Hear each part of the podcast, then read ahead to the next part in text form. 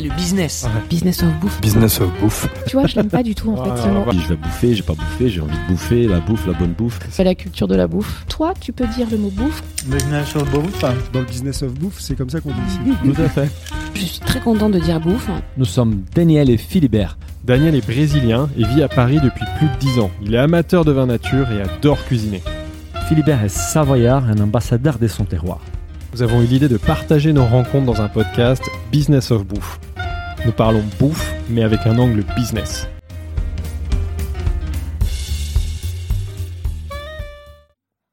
Bonjour, nous sommes aujourd'hui chez un grand critique gastronomique. Il est réputé pour sa plume parfois mordante, mais très respecté dans le milieu. On verra d'ailleurs qu'il a bien d'autres casquettes. Il est ce qu'on appelle aujourd'hui un slasher. Il fait de la télé, de la radio, euh, de l'édition. Il est aussi entrepreneur. Je suis comme d'habitude avec euh, mon associé Daniel. Bonjour Daniel. Bonjour Philibert. Et notre invité aujourd'hui est Emmanuel Rubin. Bonjour Emmanuel. Bonjour. Donc Emmanuel, pour commencer, je te laisse te présenter. Au simple, Emmanuel Rubin, j'ai cinquante et un ans, je suis journaliste d'abord et avant tout. Il se trouve que par conviction, par passion, par curiosité, euh, j'ai cette spécialité d'être un journaliste gastronomique. Mais on va en parler. Justement, notre question rituelle qui a encore plus de sens aujourd'hui, c'est pourquoi la bouffe ? Comment tu es arrivé dans l'univers bouffe ? Alors moi, finalement, c'est assez simple, hein. Euh, je suis fils de restaurateur. Mes parents euh, avaient un restaurant, mon père est cuisinier, ma mère, comme souvent euh, à cette époque, accompagnait euh, mon père dans sa carrière. Euh, et je suis un enfant de la casserole. Euh, alors, euh, j'ai quatre frères, enfin j'ai trois frères, nous sommes quatre. Euh, il n'y en a pas un qui est dans la gastronomie, mais il y en a toujours un, vous savez, euh, qui est piqué un peu de l'affaire. C'était moi. Alors longtemps, j'ai voulu devenir restaurateur. C'est un métier très difficile. Euh, et à un moment donné, euh, j'ai dit non, c'est pas ce que je veux faire. Je veux faire autre chose.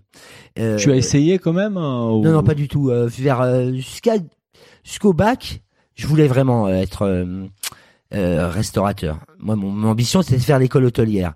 Et puis, euh, comme quoi, hein, euh, c'est un professeur qui m'a dit euh, oh, vous êtes pas mauvais quand même, Rubin, vous devriez euh, réfléchir à autre chose. À l'époque, il euh, y avait pas ce côté euh, qui est en train de changer, c'est une bonne chose. C'était pas bien vu de faire la cuisine. Ouais, il y avait, quand tu étais dans les lycées, il y avait quand même un côté, euh, quand tu mettais, en début de l'année, quand tu remplissais tes fiches et que tu mettais « qu'est-ce que tu veux faire euh, ?»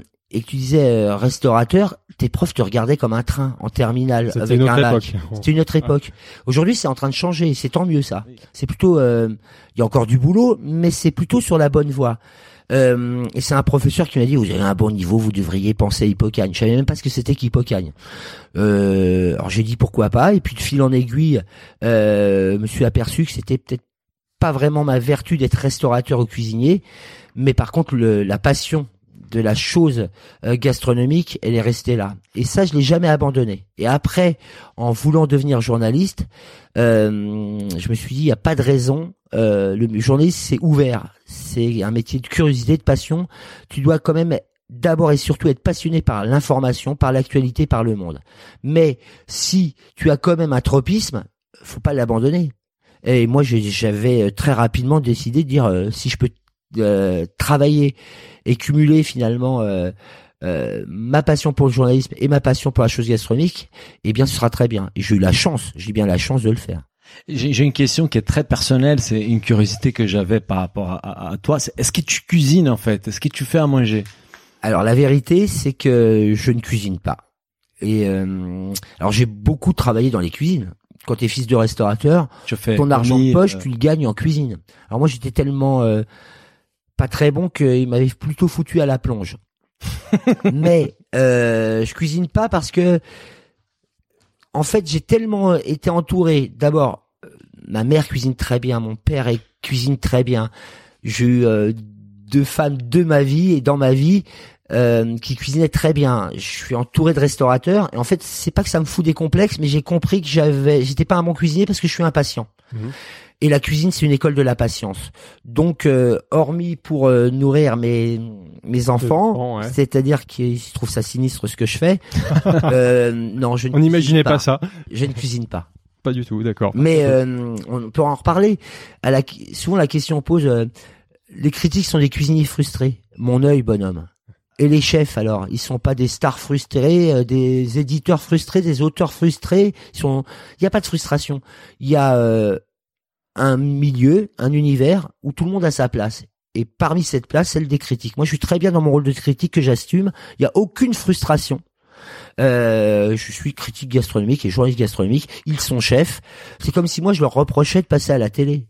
Chacun t'as pas son, un problème, t'as pas un problème d'ego parce que d'où tu passes à la télé. Oui. Bon, c'est ridicule, c'est on un faux va, débat. On va parler de ça plus tard quand on parlera de ton, ouais. de ta casquette critique gastronomique. Euh, je pense qu'une question qu'on, qu'on avait aussi, c'est comment tu es arrivé là, parce que ça, c'est des questions qu'on nous pose en fait. Il euh, y a même, il euh, y a même euh, une compte Instagram Gastronomos. En fait, juste pour pour mettre les choses euh, au clair, nous avons posé la question. Donc, avant de, de, de venir te voir aujourd'hui, nous avons posé la question à notre communauté. Est-ce qu'il y a des questions que vous souhaitez poser à Emmanuel Rubin? Donc, on a eu quand même pas mal des questions. Et donc, la première question que Que, que je partage avec toi, c'est une question d'un compte gastronomos point f r sur Instagram qui dit comment on fait pour devenir critique gastronomique. Bon, c'est assez large comme question, mais comment toi tu as fait pour devenir critique gastronomique? Alors non, non, elle est intéressante la question. Il y a euh, encore quinze ans, j'aurais répondu euh, bah en fait euh, c'est pas un métier, il y a pas de règles. Le seul moyen d'être critique gastronomique, c'est un d'être passionné par la, le journalisme. Car c'était là le, l'espace d'expression. Fallait être journaliste pour être critique gastronomique. Donc le meilleur moyen, c'était quand même d'avoir euh, envie d'être euh, journaliste. Et ensuite, c'est si dans ce métier de journaliste, tu avais une passion pour la chose gastronomique, alors tu avais éventuellement euh, des petites portes. Et je dis bien des petites portes parce que la place offerte à la critique gastronomique jusque dans les années euh, soixante-dix quatre-vingt, elle est très faible. Mmh. Alors tu as le, les Gault-Millau qui vont casser les codes, mais ils sont un peu tout seuls. Aujourd'hui, je répondrai plus ça. Euh, depuis vingt ans, depuis le début des années deux mille, on le sait tous, on pourra peut-être en parler, il y a une folie. La food, c'est redevenu une passion mondiale et française. Euh, elle est décomplexée, parfois au risque d'être un petit peu précieuse et ridicule, mais aujourd'hui, on le voit bien, c'est devenu business of bouffe, vous avez compris, c'est devenu un business. Clair. Et donc, dans tout business, il y a le savoir-faire et il y a le faire savoir. Le faire savoir, c'est le monde des médias, de la communication et de la critique. Aujourd'hui, euh, c'est un métier qu'on peut vouloir faire. On le voit d'ailleurs dans les écoles de journalisme. Moi, quand j'ai fait mes écoles de journalisme, euh, il n'y avait pas, de, on n'enseigne même pas le lifestyle. Alors encore moins la gastronomie. Aujourd'hui, dans les cursus à l'E S J, euh, au C F J, dans les écoles de journalisme, tu étudies le lifestyle et par là même la chose gastronomique. Donc aujourd'hui, c'est vraiment, tu peux décider de le faire parce qu'il y a la place dans les médias, euh, que et les médias au sens le plus strict, hein, euh, des réseaux sociaux jusqu'aux médias entre guillemets euh, un peu installés, c'est-à-dire les, les prints, la radio, la télé. C'est enseigné à l'école, donc aujourd'hui c'est assez facile. Il suffit de suivre un cursus. À mon époque, ça n'existait même pas. Mais il y avait une chose, tu devenais critique gastronomique parce que tu cumulais la passion de la chose journalistique et ce qui te permettait de rentrer dans les médias, et puis tu la doublais d'une passion euh, gastronomique, sauf qu'il y avait trois places offertes. Et toi, du coup, t'as, t'as, t'as une formation de journaliste, t'as fait une école de journaliste, c'est ça? Ah, moi, moi, moi, ouais. j'ai, euh, ma formation, elle est assez classique. Ouais. Moi, je fais, euh, après mon bac, j'ai fait Hypokhâgne. Ouais. J'ai, j'ai raté Normal Sup, parce qu'à l'époque, euh, Hypokhâgne, il n'y avait pas trente-six euh, sur la place de Paris, t'étais là pour préparer Normal Sup. Ouais. C'est pas là pour préparer Science Pipo mmh. ou une école de journalisme. Donc euh, quand tu ratais Normal Sup, tu revenais directos ouais. à la fac. Alors si t'avais une passion pour l'histoire, moi j'aimais bien l'histoire, j'ai fait l'histoire, et puis euh, me suis aperçu très rapidement qu'en fait, euh, un métier que j'avais pas appréhendé, Euh, c'était le journalisme, et je me dis je vais faire une école de journalisme, et donc j'ai fait une école de journalisme, et puis après le cursus euh, classique, euh, tu fais des stages, puis des piges, et puis si t'es piqué, bah tu rentres, euh, euh, tu multiplies les stages. Et, et euh, t'as commencé, alors t'as pas tout de suite fait des critiques gastronomiques. Ouais, il y avait pas de place. Ouais, voilà, c'est, moi, euh, moi, je, d'abord je voulais ouais. devenir journaliste ouais. par passion de l'information, et pas autre chose. Donc très, moi mes premiers stages c'est à France Soir au service des infogénés, c'est à Science et Vie. Euh, je raconte. Rapidement compris à Science et Vie au bout de quatre cinq piges que je passais plus de temps à comprendre les sujets qu'à les écrire. C'était peut-être moins ton sujet, ouais. Euh, et puis, euh, j'étais passionné en, de, en revanche par le lifestyle et l'art de vivre. Et je me disais là, à la manière des anglo-saxons, Euh, en France, c'était euh, pendant des années, c'était vraiment, il euh, y a des grandes étiquettes en France. Donc le journaliste politique, le journaliste politique international, le, tout ça c'est vertueux. Le lifestyle, c'était euh, les ringards du journalisme, mmh. c'était les dames patronesses. Moi, je regardais ce qui se passait dans la presse étrangère et je m'apercevais que eux, quel que soit le domaine, que tu parles de sport, de politique internationale, de politique ou de lifestyle, ce sont des journalistes qui le font avec une grille journalistique. Je me dis, il n'y a pas de raison. Et euh, donc j'ai intégré des rédactions et puis j'ai eu la chance d'intégrer un journal qui s'appelait Le Figaro, auquel, dans lequel je voulais travailler. J'étais, c'est mon journal et je voulais y travailler. T'es rentré très et tôt au Figaro. Ouais. Très tôt, ouais. Et je l'aimais d'autant plus qu'il avait inventé un magazine, enfin un supplément qui s'appelle Le Figaroscope, pour lequel je travaille toujours, et dans lequel justement ils appliquaient des grilles journalistiques à la culture et à la gastronomie. Ouais. C'était une chance énorme. Il y avait un personnage, moi, en, j'étais en Hypokhâgne euh, en quatre-vingt-sept, et c'est là que le Figaro s'est lancé. Et le Figaroscope s'est lancé. Ouais. C'est, c'est et je Simon. lisais un personnage que je connaissais ouais. pas, que je fantasmais, qui était François Simon. Ouais, c'est François Simon, d'accord. En quatre-vingt-sept, hein. Ouais. Il est devenu star avec les Gogos. Juste pour que, pour, pour, moi, moi, je suis brésilien, par exemple. Moi, je suis arrivé en France en deux mille six. Je, je connaissais pas François Simon. J'ai appris, euh, euh, j'ai découvert les perso- personnages plus tard. Pour ceux qui nous écoutent, qui connaissent pas François Simon, est-ce que tu peux expliquer Alors, qui est François Simon? François Simon, c'est un journaliste. Euh, vraiment, lui aussi, une formation journalistique, mmh. qui ne connaissait rien à la bouffe. Mmh. Euh, François Simon, c'est un journaliste qui est né à Nantes, qui a d'abord travaillé dans la presse régionale, la presse Océan, puis qui est monté à Paris pour travailler au Matin de Paris, ouais. et qui était plutôt au service infogéné. Et il a rencontré, mais vraiment les hasards des rencontres, euh, Christian Millau, le fonda- l'un des fondateurs de Gault-Millau, qui lui a dit « Vous devriez euh, travailler dans la gastronomie. » Et François Simon... il arrive un peu euh, par effraction dans cet univers-là. Et il y applique tout de suite une grille journalistique. Mmh. Euh, on pourra revenir à ce que c'est qu'une grille journalistique. C'est d'abord qu'il dit euh, la gastronomie, c'est aussi une actualité, c'est aussi de l'information. Ça paraît idiot de le dire aujourd'hui, mais je peux vous dire qu'en quatre-vingt-sept, ça n'existe pas. Et puis, euh, c'est une mise à distance, c'est une construction, c'est une écriture. Et il va... Euh, mener sa carrière journalistique, mais dire, il y a pas de, avant on parlait que de chroniqueur ou de critique journaliste. Lui dire, il va y avoir un journaliste culinaire. Et ça, c'était une idée neuve en France dans les années quatre-vingts. Et encore plus dans les années quatre-vingt-dix. Il crée le Figaroscope, et il crée une nouvelle grille de lecture de la gastronomie, une nouvelle écriture. Moi, je suis jeune journaliste, j'ai une passion de la gastronomie, je me dis, j'adore le Figaro, je veux travailler au Figaro. C'est une espèce de conjonction. T'aimes le journalisme, t'aimes la gastronomie, t'as envie de travailler au Figaro, et il y a un support qui s'appelle le Figaroscope, mené par un personnage qui s'appelle François Simon, qui est en train de casser les codes. Ouais. Et j'ai tout fait. Quand je suis rentré au Figaro, ils m'ont casé au service culture. Comment tu et fais... j'ai dit, non, non, moi je veux pas aller au service culture, je veux aller au Figaroscope. Le vilain petit canard du groupe. Il me dit, vous êtes d'habile, on vient de vous mettre au service culture. Non, non, je veux aller au service Figaroscope. Et au Figaroscope, quand je rentre, ils me mettent au service euh, cité, urbanisme, architecture. J'ai... Et là, j'ai fait des pieds et des mains. Pas encore la gastronomie. Pour là, aller euh, ouais. voir François Simon. Ouais. Et comment tu fais, euh, en fait, tu as envie de rejoindre cette, cette entité-là. Comment tu fais euh, pour euh, séduire les gens et pour arriver à, à choper ces postes-là, en fait? Alors là, euh, encore une fois, c'est, c'est vieux comme le, tous les apprentis journalistes l'ont vécu, le vivent et le vivront. Quand je suis rentré au Figaro, faut avoir ta cible, il faut savoir ce que tu veux faire. C'est pas une histoire de carriériste, c'est ce que, quel est ton objectif. Et j'ai vraiment placé mes pions. Je me suis dit, à une porte d'entrée, c'est le Figaroscope, c'est ce que je veux faire. Puis au Figaroscope, je me dis, faut séduire François Simon. Il y avait des conférences de rédaction, et là il y a eu un le héros hasard. Euh, il y avait des conférences de rédaction globales, et il parle. Euh, on fait un numéro spécial Scandinavie. Et il se trouve que mon père a un rapport très proche à la Scandinavie. Il a beaucoup vécu. Il était euh, directeur du restaurant du Cercle Suédois. Et donc là, durant la conférence de rédaction, je suis jeune journaliste, mais j'éclate tout le monde à ouais. tous les niveaux, parce que j'ai tout le réseau, y compris en restaurant. Et François Simon dit euh, vous êtes qui vous, mais vous avez l'air de connaître les restaurants suédois. J'ai dit ouais, un peu.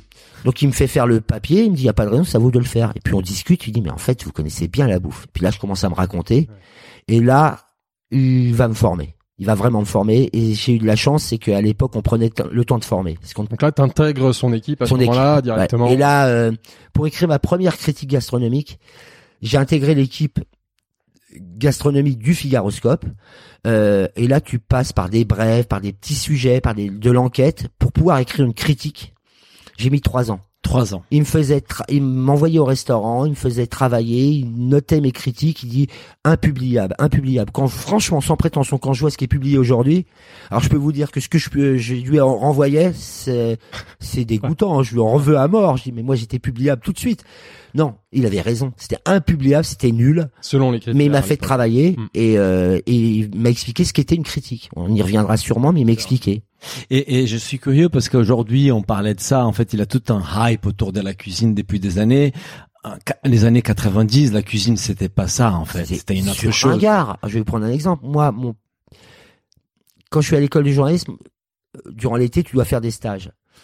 Euh, mon premier stage, j'avais demandé Gault-Millau et Cuisine et Vins de France, qui étaient les deux titres, les deux seuls titres qui existaient en presse gastronomique. Je peux dire que quand tu dis à tes professeurs et même à tes collègues, c'est-à-dire à, ta, à ta, ta promotion, que tu vas intégrer Cuisine et Vins de France, tout le monde se fout de ta gueule.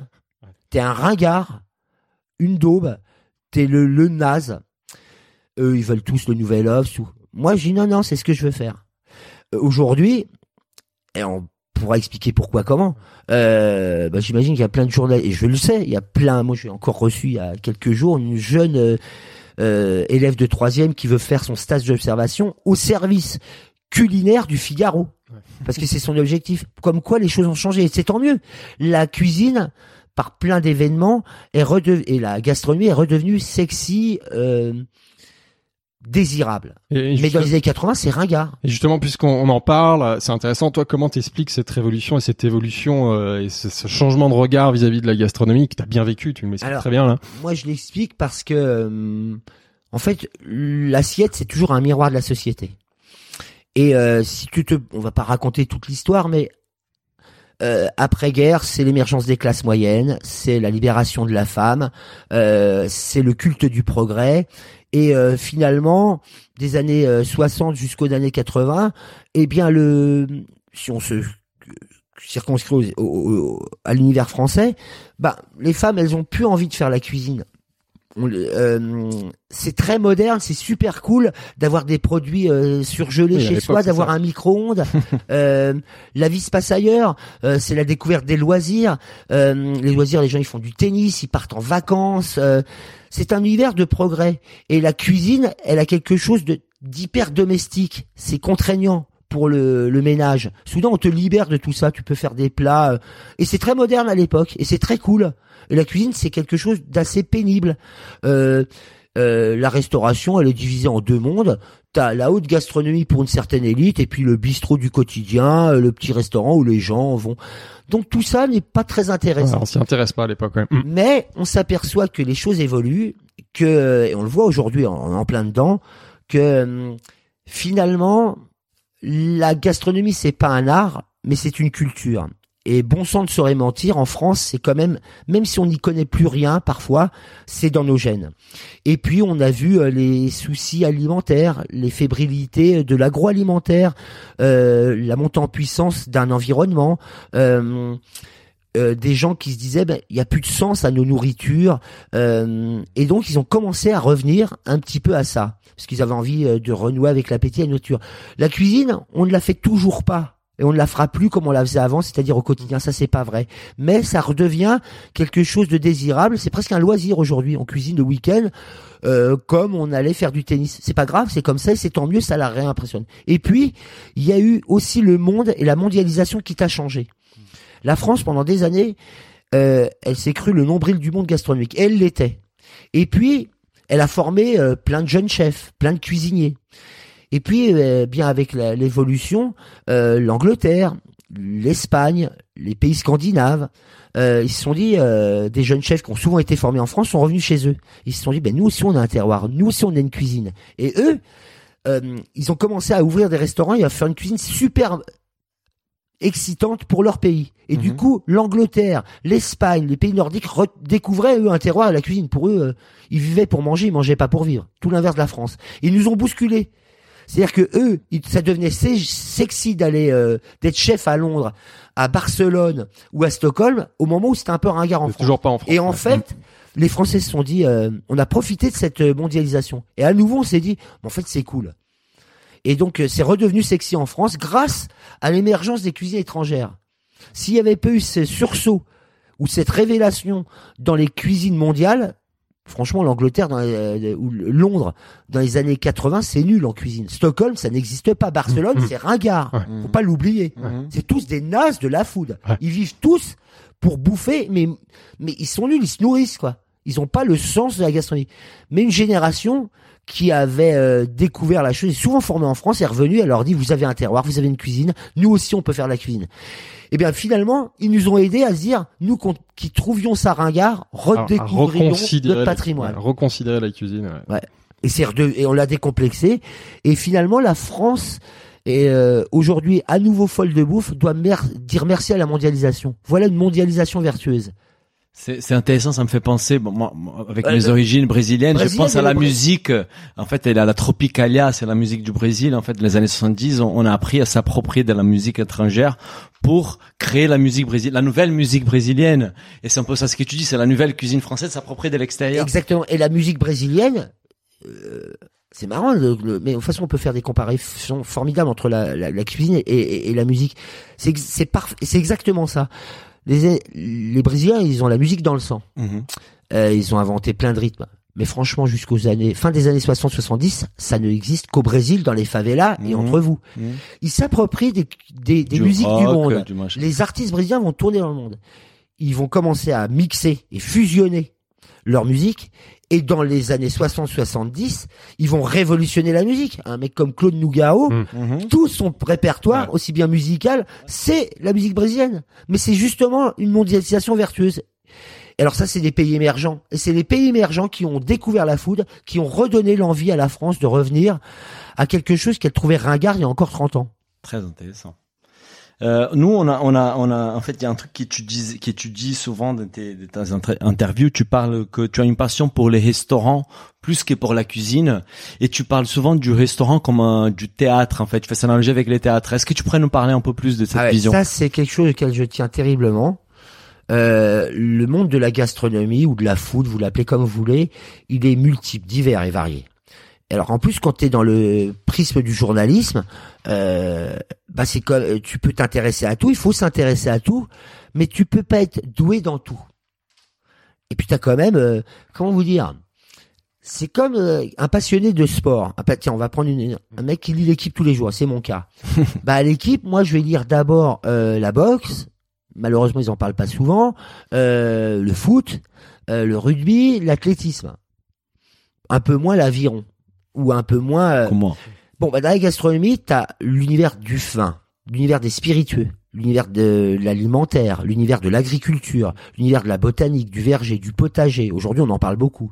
L'univers de la cuisine, c'est-à-dire la recette, de la chose culinaire proprement dite. Et finalement, on s'aperçoit des chefs. Moi, ce qui me passionne, c'est un univers qui s'appelle le restaurant. Et le restaurant, tu t'aperçois que c'est une des choses les moins bien traitées en vérité dans le, le journalisme culinaire.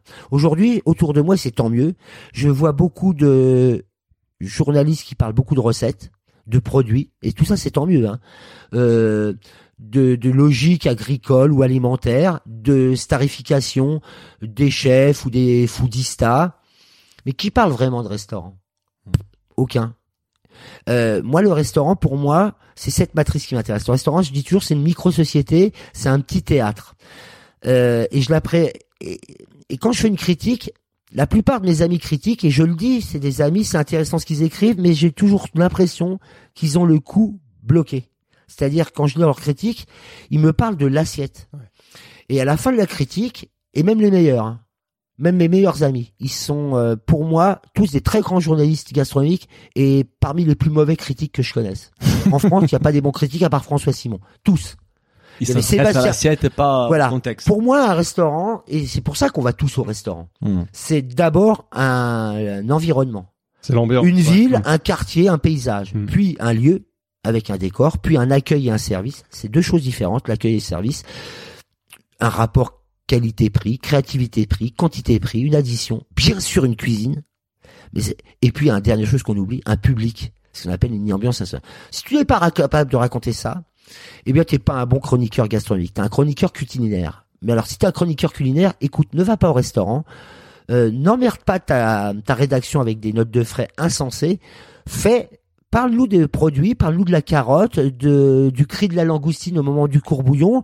Euh, parle-nous de tout, mais pas de restaurant, puisque vous n'en parlez pas. Moi, ce qui m'intéresse, c'est cette matrice-là. Euh, il y a dernièrement, un éditeur, je fais un appel aux éditeurs, me demandait, vous voulez pas faire un dictionnaire sur la cuisine et la gastronomie? J'ai dit, ah non, ça non, je laisse ça à mes petits copains, j'ai déjà fait, ça m'intéresse pas. Par contre, j'aimerais bien vous faire un dictionnaire amoureux des restaurants. Sur le lieu, les restaurants, l'ambiance. Euh, bah là, il dit, ah bon, vous croyez? Je dis, ouais, je vous ai pas dit un guide. Mais les restaurants, c'est comme, c'est comme le théâtre. C'est exactement la même chose. Chaque jour, chaque jour, tu as une, une pièce, une exécution fragile, qui est différente, en fait. C'est difficile à appréhender parce que tu dois remettre chaque jour, midi et soir, la même scène, mais souvent les gens de théâtre, j'en ai interviewé beaucoup, disent, le théâtre, tu peux le lire. Mmh. Ça reste lisible, le théâtre. Mais quand tu vas au théâtre, et les acteurs te le disent, si, euh, en hiver, tu joues pas comme en été. Mmh. Si dans la salle, tout le monde tousse, ça va imprégner mmh. ton jeu. Mmh. Et puis, euh, si l'acteur, même s'il se transcende, euh, il a perdu son papa la veille, ben, va falloir qu'il joue, mais ça va jouer. Ben, le restaurant, c'est pareil. Donc, il faut... Euh, c'est ça qui m'intéresse. Et puis, le restaurant, souvent, les gens, ils disent, euh, les gens, ils disent, ouais, vous savez pas cuisiner, vous êtes pas cuisinier. Je dis, ben non, mais ça, on reste chez soi, alors. Mmh. Le restaurant, c'est aussi le vertu de, de choisir, euh, d'avoir un menu, c'est-à-dire de choisir... Entre... C'est pour ça que j'aime pas les menus uniques aujourd'hui. Au restaurant, ce qui te t'éblouit quand t'es gamin, c'est que t'as le choix. Chez papa, maman, bah t'as ce que maman aura décidé. Mmh. C'est toute cette mécanique là que j'aime raconter, et moi je trouve que c'est une vraie culture, le restaurant. Et euh, ça appartient à l'univers de la gastronomie. C'est un univers qui me passionne en soi, et j'en ai pas fait le tour. Par exemple, je suis pas très bon dans l'univers du vin. Je suis pas mauvais parce ouais. qu'à la force de pratiquer, mais il faut s'imprégner du vin, c'est un boulot énorme. Il mmh. faut avoir une mémoire olfactive, une mémoire des cépages, des terroirs. Alors tout ça m'intéresse, tu dois avoir un bon niveau partout, mais à un moment donné, tu dois quand même avoir une passion. Et moi, c'est les restaurants. Moi, le vin, ouais. moi, l'agriculture, ça m'intéresse, mais sans plus. Je suis pas capable, comme mon ami François Régis, de disserter pendant deux heures sur le radis. Mais je trouve qu'il le fait fabuleusement bien. bien sûr, c'est oui. nécessaire, c'est utile. On est complémentaires. Tu voilà. as une grille des lectures, en fait, quand tu arrives dans un resto. Est-ce que tu rationalises un peu? J'ai dit, OK, bah, à l'accueil, ça, ça vaut tel point. Ou est-ce qu'il y a une, une approche un peu plus rationnelle? Non, c'est quasiment instinctif. Alors, c'est une grille de lecture, oui. Mmh. Parce que t'as tout ça. Tout ce que je viens de dire, ouais, tu l'as. C'est ça, c'est tes critères. Par contre, mmh. moi, je ne mets pas de points. D'accord. Mais il y a une grille de lecture instinctive. Euh, et tu sais qu'un restaurant, comme je viens de l'expliquer, tu dis c'est un tout. Donc, je vais essayer de raconter ce tout-là, mmh. euh, sans mettre des points. Parce que c'est intéressant d'ailleurs. Tu t'aperçois parfois, il faut quand même que l'assiette est un niveau ad minima. Ça, si l'assiette est entre guillemets dégueulasse, c'est fini pour quel que soit le restaurant. Mais si elle a un niveau juste probe, propre, correct, et que le soudain c'est rattrapé par une ambiance, euh, un service, un quartier, un paysage, alors tu peux faire une bonne critique. D'ailleurs, c'est aussi un autre bouquin sur lequel je travaille, c'est les genres des restaurants. Mmh. Regardez, je vais vous dire. Et vous allez tout de suite comprendre. Bistrot, brasserie, mmh. bouillon, izakaya, mmh. estaminet, mmh. machon, fast-food, cantine, euh, garni, buffet de gare. Vous voyez bien qu'il y a des genres mmh. de restaurants. Il y a une promesse. Bouchon, ouais. Mais ouais, c'est sûr, comme ouais. quand tu es sur Netflix. Tu vas choisir ton film. Action, euh, comédie, western, ouais, voilà. film noir. Mmh. Bah, le restaurant, c'est pareil. Et donc, tu dois déjà... Et ça, c'est très simple. Et moi, ce que je reproche, c'est le manque de culture de l'ensemble des gens qui s'attachent à la critique gastronomique, ou en tout cas leur manque de réflexe. Parce qu'effectivement, moi je peux mettre et juger très haut euh, un estaminet. Et je peux même lui mettre, puisqu'il y a une espèce de note, trois cœurs, mais rapporté à ce qu'il est. Mmh. Trois cœurs à une pizzeria, parce que dans son registre de pizzeria, elle est excellente. Et puis je peux euh, démolir une pizzeria. Tout comme un grand restaurant qui a ses codes, parce qu'il va servir des produits nobles, mmh. parce que tu auras une brigade en salle, en cuisine, des fourchettes à dix dents, une mo- moquette triple épaisseur, il peut avoir une très bonne note, mais dans son registre de grand restaurant, dire mais il a beau me servir des langoustines, avoir des cloches en argent, il est nul. Donc c'est ça qui te fait une grille, c'est ça qui commence à construire une critique gastronomique. Comment comment tu t'organises justement de, euh, aujourd'hui? D'ailleurs, le Figaroscope, c'est, on y reviendra après, c'est qu'une partie de ton activité. Tu tu visites combien de restaurants par semaine? Comment tu t'organises? Moi, c'est très simple. Euh, je travaille d'abord et surtout pour le Figaroscope. J'ai deux rubriques et euh, dans lesquelles je dois faire six restaurants. Ouais. Donc ma semaine, elle est six restaurants par semaine. Tu fais ça toujours avec quelqu'un, tu fais pas jamais ça tout seul. Là aussi, c'est intéressant ce que vous dites, qu'il faudrait comprendre l'économie de la critique. Mmh. Moi, j'ai de la chance, mais vraiment de la chance, euh, de travailler pour un grand titre qui est le Figaro, euh, qui a toujours euh, accordé une place historiquement à la gastronomie. Pourquoi ? Parce qu'il a un public qui aime la gastronomie, et en plus que la gastronomie, c'est un public qui considère le restaurant comme une sortie culturelle. Le Figaroscope a été créé pour ça. On parle de l'opéra, du cinéma, du théâtre, des arts, des expositions et du restaurant. C'est une sortie. Donc, le public du Figaro a une culture du restaurant. Et donc, le Figaroscope te donne ces moyens-là. Il te donne ces moyens en te réglant, en te permettant de régler ton addition. Donc, tu payes l'addition. Parce qu'en fait, euh, et eux, ils te remboursent en note voilà. de frais. Mmh, ce qui est un, ouais. ce qui est pour moi le juge de paix d'une vraie bonne critique. Mmh. Et en plus, le Figaro a ce... J'espère que ça va durer encore un peu, parce que l'économie est quand même compliquée actuellement. De dire, on ne va quand même que très rarement seul au restaurant. En vérité, mmh. on y va au moins à deux. Mmh. Donc, vous irez à deux. Pour vous mettre dans la peau du client. Du client. Mmh, être sûr. Au plus proche de la réalité mmh. du restaurant.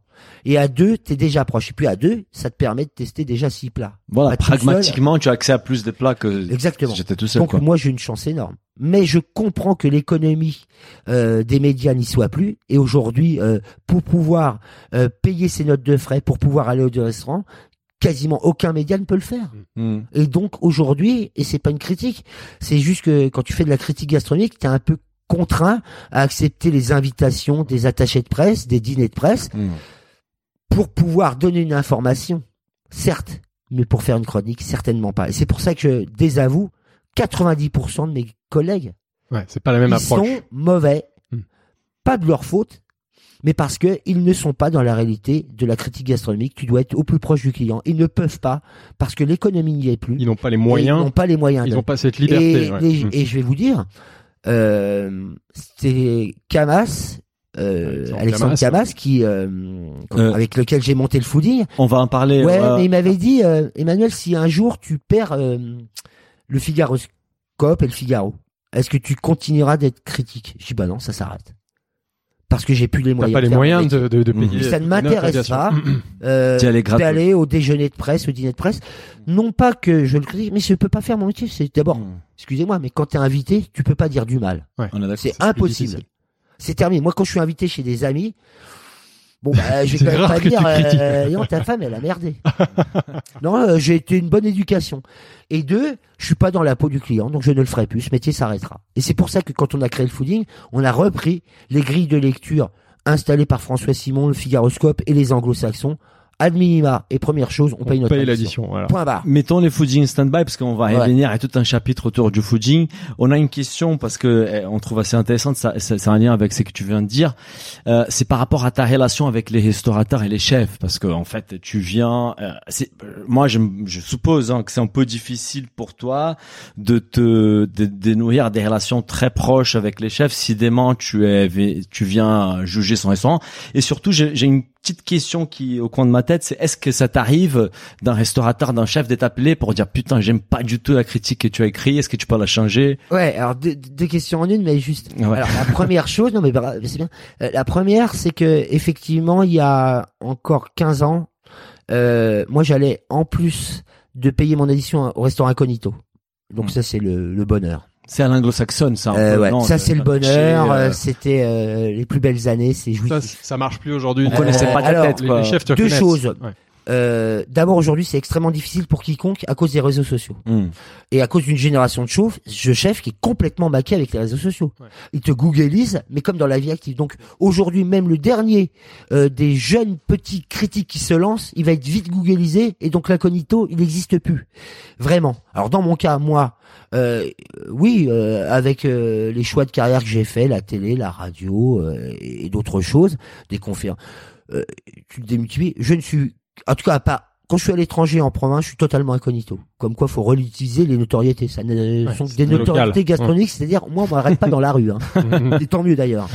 Mais au restaurant, oui, je me fais calculer direct. J'ai beau euh, réserver sous pseudo, mais sachant. Donc ça, je le regrette un peu. Tu sens tout de suite que tu as un traitement de faveur, non, forcément. Non, il n'y a non, pas de traitement de faveur. Je le re... Parce que euh, les chefs euh, connaissent bien le Figaroscope et savent qu'il faut pas nous faire chier et que ça marchera pas parce qu'on va régler un truc. Ce que je veux dire, c'est que je regrette avoir un peu perdu cet incognito, mais que le vrai juge de paix, c'est l'addition. Mais je regrette quand même, comme vous le dites très bien, j'aurais préféré rester incognito, mais bon, euh, aujourd'hui, c'est extrêmement difficile. Alors, quand on a un peu de notoriété, c'est quasiment fini, mais même quand on n'a pas, avec les réseaux sociaux et une génération de chefs qui est complètement connectée, c'est terminé. Donc, on peut le regretter, mais c'est comme ça. Euh, après, les relations que je peux avoir avec les restaurateurs, c'est très juste ce que vous dites. Jusqu'à présent, euh, moi j'ai une carrière de journaliste et je suis euh, directeur des rédactions d'un groupe de presse dédié plus à la mode et au lifestyle. quatre-vingt-dix pour cent de mon activité journalistique, finalement, aura été dédiée à la mode, euh, à la culture, au sport, à... et très peu à la bouffe. C'était dix pour cent de mon activité, mmh. mais l'image portée, c'était la gastronomie. Mmh. Et donc, j'ai eu la chance euh, d'orchestrer des rédactions euh, dans mes titres. Et donc, je pouvais demander à mes journalistes, dire, on va avoir, on va travailler le, la chose culinaire, mais moi, je ne ferai pas ni de portrait, ni d'interview, très peu, très peu de portraits, très peu d'interviews, très peu de reportages, très peu d'enquêtes.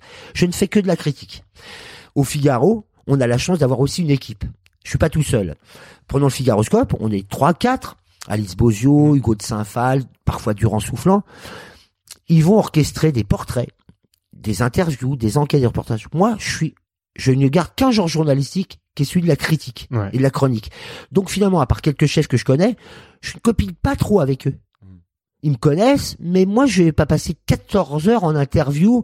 Euh, j'ai pas fait un reportage pendant huit jours dans leur restaurant. Je ne fais que la critique. Tu, tu sens Alors, qu'il... quelques chefs ouais. sont devenus des vraies relations. Et là, c'est toujours délicat, mais ça m'a pas empêché de leur mettre une valse. Et j'ai de la chance sur des chefs intelligents, Fréchon, euh, Candebord, Lignac, je peux en citer, mais pas plus de six sept. Les autres, Guy Savoy, il me connaît, je le connais, mais on n'a pas copiné, je l'ai jamais interviewé. Et si demain je vais dans un restaurant, je peux en dire du bien, du mal.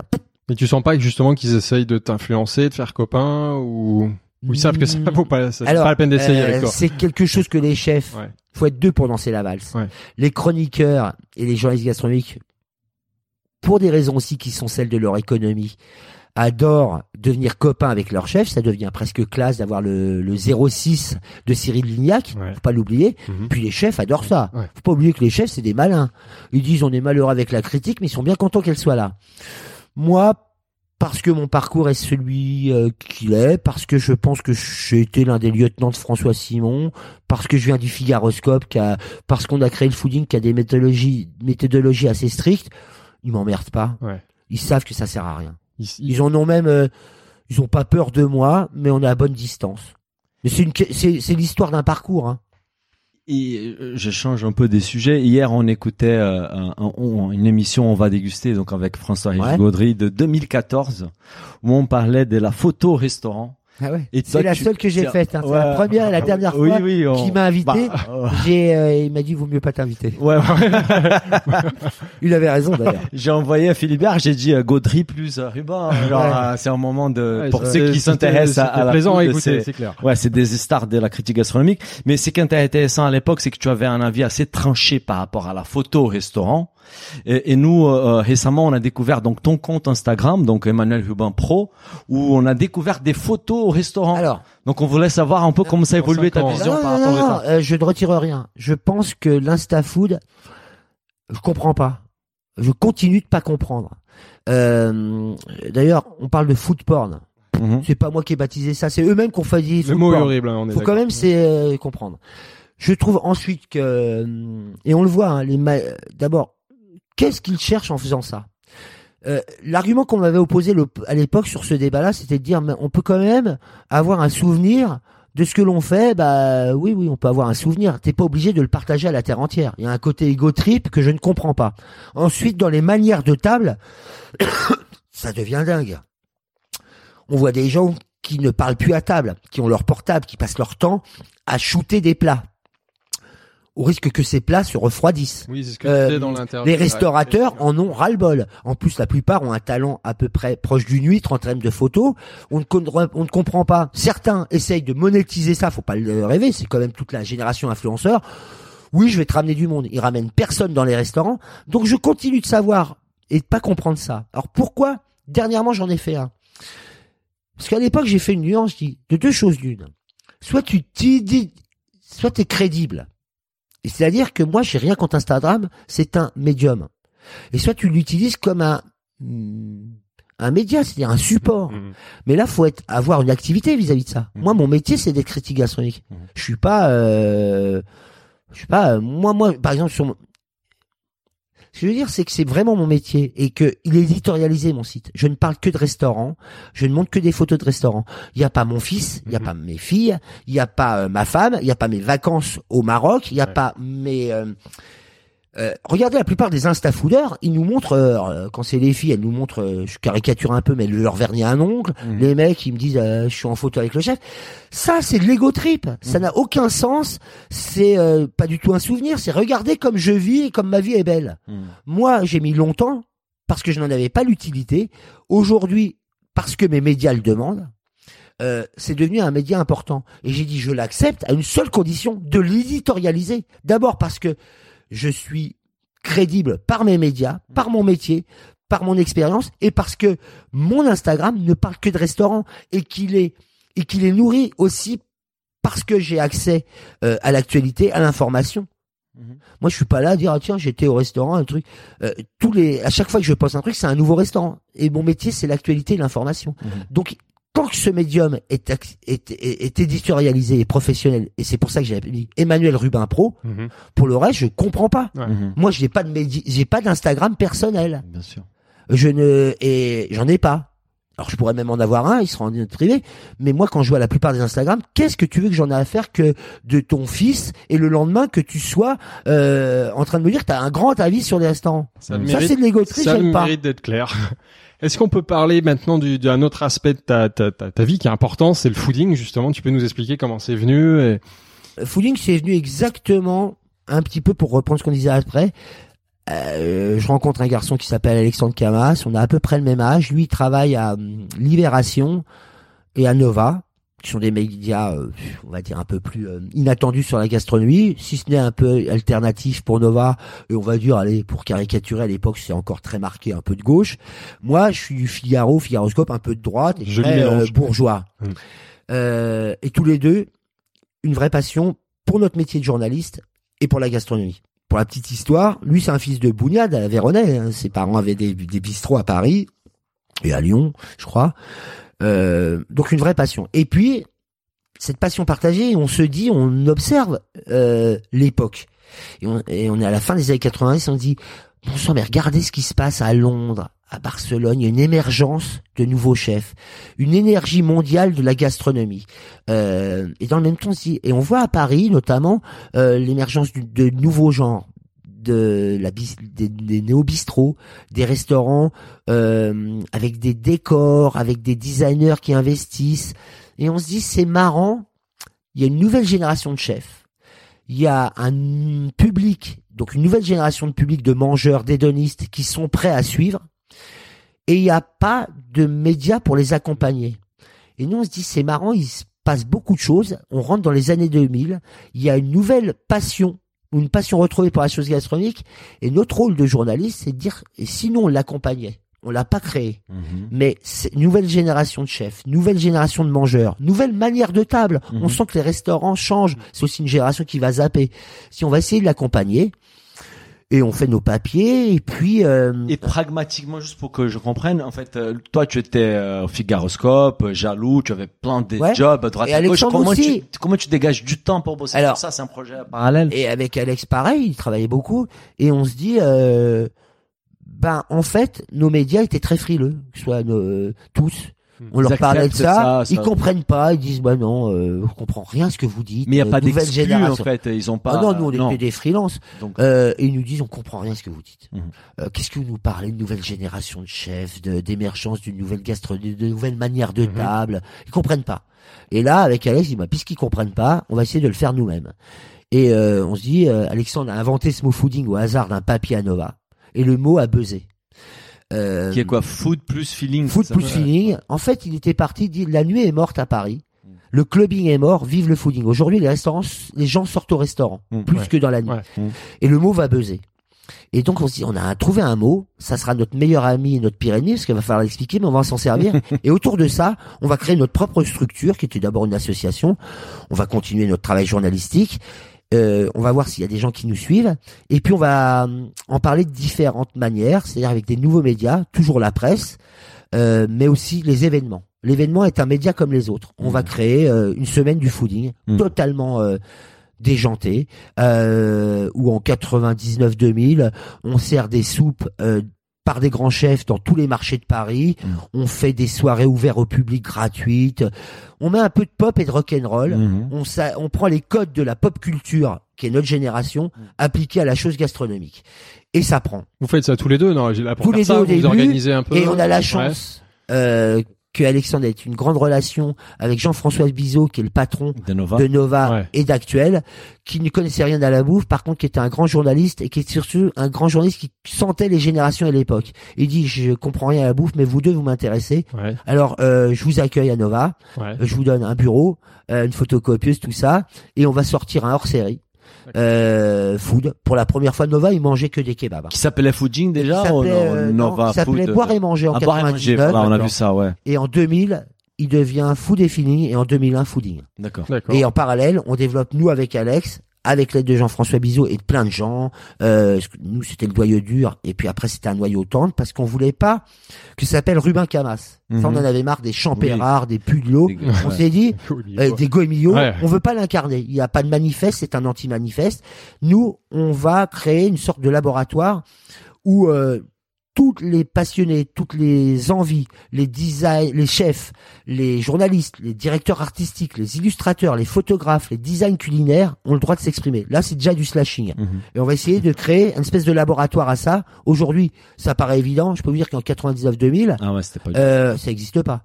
Et Nova va nous aider via Bizot à faire ça. Et ça prend... Alors, on se fait quand même euh, vraiment démater par les vieux barbons. Mmh. Mais il y a quand même euh, une génération... Et ça prend. Ça prend. Ouais. Moi, je dis toujours, je, je me retourne pas trop sur mon parcours, je m'en fous un peu, on verra la suite. Mais pff, avoir écrit des critiques gastronomiques avec des journalistes, avoir fait des émissions de radio, de télé, des guides, on s'en fout un peu des livres. Il y en a plein avant moi, plein en même temps que moi et mieux que moi, et plein après moi et encore mieux que moi. En revanche, j'ai une chance énorme et je le dois à Alex Cammas. Et je trouve que c'est la vertu du fooding. C'est la plus belle histoire qui me soit arrivée. J'aurais jamais imaginé que, à ma petite mesure, j'aurais accompagné une sociologie. Et je suis mmh. désolé, mais le fooding est quelque chose qui a bousculé les codes de la gastronomie. Aujourd'hui, la gastronomie, si elle est là, c'est en partie grâce au fooding et d'avoir accompagné une sociologie d'époque. Il n'y a pas plus beau cadeau pour un journaliste. Et même des gens qui sont plus brillants, qui sont vraiment les boss de la food que j'admire, je n'avais pas cette chance et peut-être vous ne l'aurez jamais. Moi, je suis nettement moins brillant que les autres, mais ça, avec Cammas, je dis, c'est unique. Et, mais la question qui, qui vient à la tête, parce que quand tu parles de fooding avec autant d'émotion, c'est que tu es très attaché à, ah ouais. au fooding. Pourquoi tu quittes les foodings, en fait? ah, Comment ça se fait? Vous, vous savez, moi, je suis très cash. Euh, quand j'ai créé le fooding, Alexandre et moi, on est complémentaires. On a plein de valeurs en commun, mais on est très différents. Euh, et j'arrêtais pas de dire, il y avait un côté très rock'n'roll, quand même. Aujourd'hui, ça paraît euh, très couillon de dire rock'n'roll, mais appliquer le mot rock'n'roll en euh, ah, gastronomie en quatre-vingt-dix-neuf, c'est moderne. Aujourd'hui, c'est pour ça d'ailleurs que je trouve que tous ceux qui l'emploient, j'ai envie de m'inscrire en contre. Ça aussi, c'est rock'n'roll. Mais moi, je disais toujours à Alex, bon, on crée un mouvement, mais il faut savoir le suicider, euh, parce que ça va lasser. Et puis, euh, c'est comme les groupes de rock. Euh, un jour, on, on, sépare. on se séparera. Euh, et puis, effectivement, à bout de neuf ans, euh, on avait bien développé le fooding, mais on était deux chefs. Sauf qu'Alexandre a mis toute son énergie. Mais quand je dis toute son énergie, euh, vous savez, c'est y compris euh, son économie, mmh. sa vie quotidienne au fooding. Moi, je voulais garder mon activité pure et dure journalistique au Figaro et aux éditions euh, Jaloux, où je développais euh, des titres de lifestyle. Et donc, j'y étais moins. Et quand tu commences à monter en puissance et qu'il y a deux chefs, euh, et qu'il y en a un qui est moins présent, en l'occurrence moi, il fallait qu'on soit très amis, on l'est encore, à un moment, on s'est dit, Alexandre m'a dit, Emmanuel, tu y es moins. Ça a duré dix minutes, c'est un divorce fabuleux et à l'amiable. Mmh. Euh, ça s'est fait j'ai dit, euh, terme, ouais. t'as raison, y a pas, on peut pas avoir de chef, j'y suis moins, je vais quitter le foodie. Il se trouve que il y avait aussi en plus des, des petites après, des petites querelles, qui n'étaient pas des petites querelles. Moi, je le vois comme ça, et euh, lui le voyait comme ça. Euh, mais comme c'était lui le boss et qu'il était quotidien, il était normal que je me retire. Et puis, je vais être très honnête, pour la petite histoire, euh, j'avais, euh, je, je tombe amoureux. Euh, d'une fille qui travaillait au Fooding qui s'appelle Elvira Masson, euh, et ça devenait, et, je, et on avait envie avec Alex, Elvira, moi surtout avec Elvira, j'avais envie qu'on vive notre vie hors le Fooding, parce ouais. que je dis je veux pas mélanger le boulot et un truc. Donc il y avait tout un tas de petites conjonctions très vertueuses, très heureuses, on est tous très potes, très toujours très amis. Euh, nos carrières se sont séparées comme ça. Ça s'est très bien passé. Beaucoup de gens ont dit il est fâché, pas du tout. Euh, la preuve, vous savez, moi la meilleure preuve, mais je devrais pas le dire parce que je suis assez pudique, mais moi, Alex, je, je sais pas, euh, il m'invite constamment en braque euh, chez lui euh, et on parle de tout sauf de bouffe, quoi. On reste, euh, on n'a pas sacrifié notre amitié euh, au nom du Fooding. Et euh, je suis pas toujours d'accord avec ce qu'ils font, mais globalement, bien sûr que oui. Et je trouve qu'ils ont la main et je les admire. Ouais. Qu'est-ce que tu penses justement du rachat du Fooding, enfin la prise de participation du, du Fooding par, de, par Michelin? Alors bien sûr, euh, Alexandre s'exprimait là-dessus plus que moi. Euh, vu comme ça et comme moi je l'ai vécu un peu, euh, j'étais pas du ça, tout à euh, l'extérieur, mais c'est intéressant ouais, d'avoir ton point de vue justement. C'est un peu le mariage de la carpe et du lapin, sauf ouais. que on va être basique. Euh, Vous savez, c'est comme un restaurant, un chef, il a beau être un chef, il a un restaurant, c'est aussi un commerçant. Euh, le Fooding montait en puissance. Alexandre veut le faire monter en puissance, lui donner plus de moyens, notamment à l'international, pour se euh, aussi euh, multiplier ses activités, pourquoi pas euh, vers euh, euh, des nouveaux médias. Je sais qu'ils ont des projets de séries télé, tout ça. Ouais. Faut des moyens pour ouais. ça. Mmh. Et, et, et le, il était en, gest, en montée en puissance, le Fooding, en gestion de croissance. Faut passer la vitesse trois. Si t'as pas les moyens derrière, tu peux pas. Euh, et trouver un investisseur qui te désavoue pas, qui t'abîme pas, aligné, soit pas une ouais, marque qui t'abîme pas, ouais. et ben en fait il n'y en avait pas beaucoup. Euh, et paradoxalement, nous on a beaucoup lutté avec Alex contre le Michelin, en lui disant faut bouger. Autrement, vous êtes un grand titre, on veut pas vous voir disparaître, mais soit vous vous révolutionnez, soit pas. Moi je pense que le Michelin c'est pas encore révolutionné, mais il a quand même changé le Michelin. Ouais. Et je pense qu'ils se sont entendus, mais c'est à lui de répondre en disant le Michelin a besoin du, d'une avant-scène. En tout cas d'une jeune garde, d'un, d'un espèce de, de, d'accélérateur de particules. Et de la même manière, avec une marque française qui est Michelin, le Fooding avait besoin d'une assise financière. Mmh. Et je tiens à dire, c'est ouais. fidèle d'Alexandre et du Fooding, c'est en toute transparence qu'ils l'ont dit. Mmh. Ils ont, il y a pas, et je pense que oui, il n'y avait pas d'autres marques. Et il y avait Pour... ces deux avec grandes villes. Après, ouais. j'allais dire vingt ans, non pas de combat, mais de, ou de combat si vous voulez. Il y avait une paix des braves pour aller à la suite et se dire bah, maintenant on va travailler ensemble. En fait c'est plein de logique, même si euh, au premier chef, au premier plan, ça peut euh, paraître comme euh, l'argument de la carpe et du lapin, mais tous ceux qui disent ça sont des gens qui ne réfléchissent pas. Mmh. Alors moi j'y suis pour rien, mais je pense qu'Alexandre réfléchit. Et on a une question, bah, notre podcast il s'appelle Business of Bouffe, donc on s'intéresse forcément à la partie business du truc. Euh, est-ce que tu étais actionnaire du Fooding ouais, après ton départ? Donc finalement tu as touché euh, des départs à la France. Ah bah, nous, donc pour toi a... c'était une bonne opération. Alors, euh, alors d'abord euh, avec Alexandre, nous euh, on y a euh, quand on a lancé le Fooding, on y a quand même mis notre argent. Bien mmh. sûr, c'est pas gagné. On aurait pu tout perdre, c'est comme ça. Mais euh, lui est Aveyronais, moi je suis à moitié juif, donc euh, caricature, mais euh, tu te dis, on n'est pas là pour perdre l'argent non plus, hein. Et puis surtout, on est fils de, de, nous, on croit que tout travail mérite salaire. Mmh. On a toujours payé les gens, euh, payé nos additions. Et puis surtout, je dis, il n'y a pas de raison de faire quelque chose pour pas en gagner sa vie. Mmh. Et donc, on s'est dit, bah, on va essayer de gagner notre vie. Et donc, oui, euh, les deux premières années, on n'a pas pu se payer. Euh, je dois avouer que la troisième année, on s'est payé. On a créé une société avec une structure euh, bah, de société. Moi, j'étais actionnaire. Euh, quand je suis parti, euh, j'ai revendu mes parts et j'ai touché de l'argent euh, que j'ai dépensé euh, immédiatement. Alors qu'Alexandre le place beaucoup mieux que moi. Mais oui, je bah, on va, on va essayer. On, tu ça. vas nous aider à, à, à choper Alexandre pour qu'on puisse l'interviewer. Ouais, ouais, parce parce non, non, mais on est prêt. Ouais, ouais. On n'a aucun problème. Bien sûr que on, on, on voulait gagner, enfin, on voulait que ça soit viable, que ça soit rentable, mm-hmm. qu'on vive de notre passion et de ce qu'on a fait. Bah, si tu vis de ta passion, faut bien que ça soit rémunéré. Et moi, j'ai touché de l'argent. Et puis, quand j'ai revendu mes parts, j'ai touché de l'argent que j'ai perdu. Et, et c'est que, c'est ce qu'on reproche aussi à ce milieu-là. C'est le milieu un peu ringard, d'omerta, qui dit, euh, les chefs continuent de dire, on gagne pas beaucoup. Alors, arrête, pas, vous êtes, certains ont du mal, ouais. d'autres mmh. souffrent beaucoup, et puis oui, ils gagnent beaucoup d'argent, ils ont du mal à ouais. le dire. Oui, bah, monsieur Ducasse, vous êtes plein aux as, faut le dire, faut pas avoir peur, arrêtez de nous dire, on vous êtes encore un bon paysan. Vous avez gagné mais, le bon sens paysan, mais aujourd'hui, vous êtes mais, une star du business. Mais c'est vrai qu'il y a beaucoup de passionnés, et, et nous, euh, avec notre parcours, on retrouve beaucoup d'entrepreneurs dans la bouffe qui gagnent pas beaucoup d'argent. Et, et aujourd'hui, je crois que c'est, c'est une minorité qui arrive à, à gagner de l'argent dans la bouffe parce que c'est un, un milieu qui attire les passionnés. Bien sûr, ces gens-là, ils gagnent pas beaucoup d'argent. Euh, je leur souhaite de, d'en gagner parce Merci. que ça voudrait dire que leur boîte en marche. Alors, ils en gagnent pas beaucoup aujourd'hui. Et nous, ce qu'on voulait, on peut gagner de l'argent et pas perdre de sens. C'est pas antinomique. Euh, si on avait voulu gagner beaucoup plus d'argent. Euh, bah, peut-être que euh, au moment de mes études ou au moment même de la carrière journalistique, j'aurais choisi banquier. Mmh.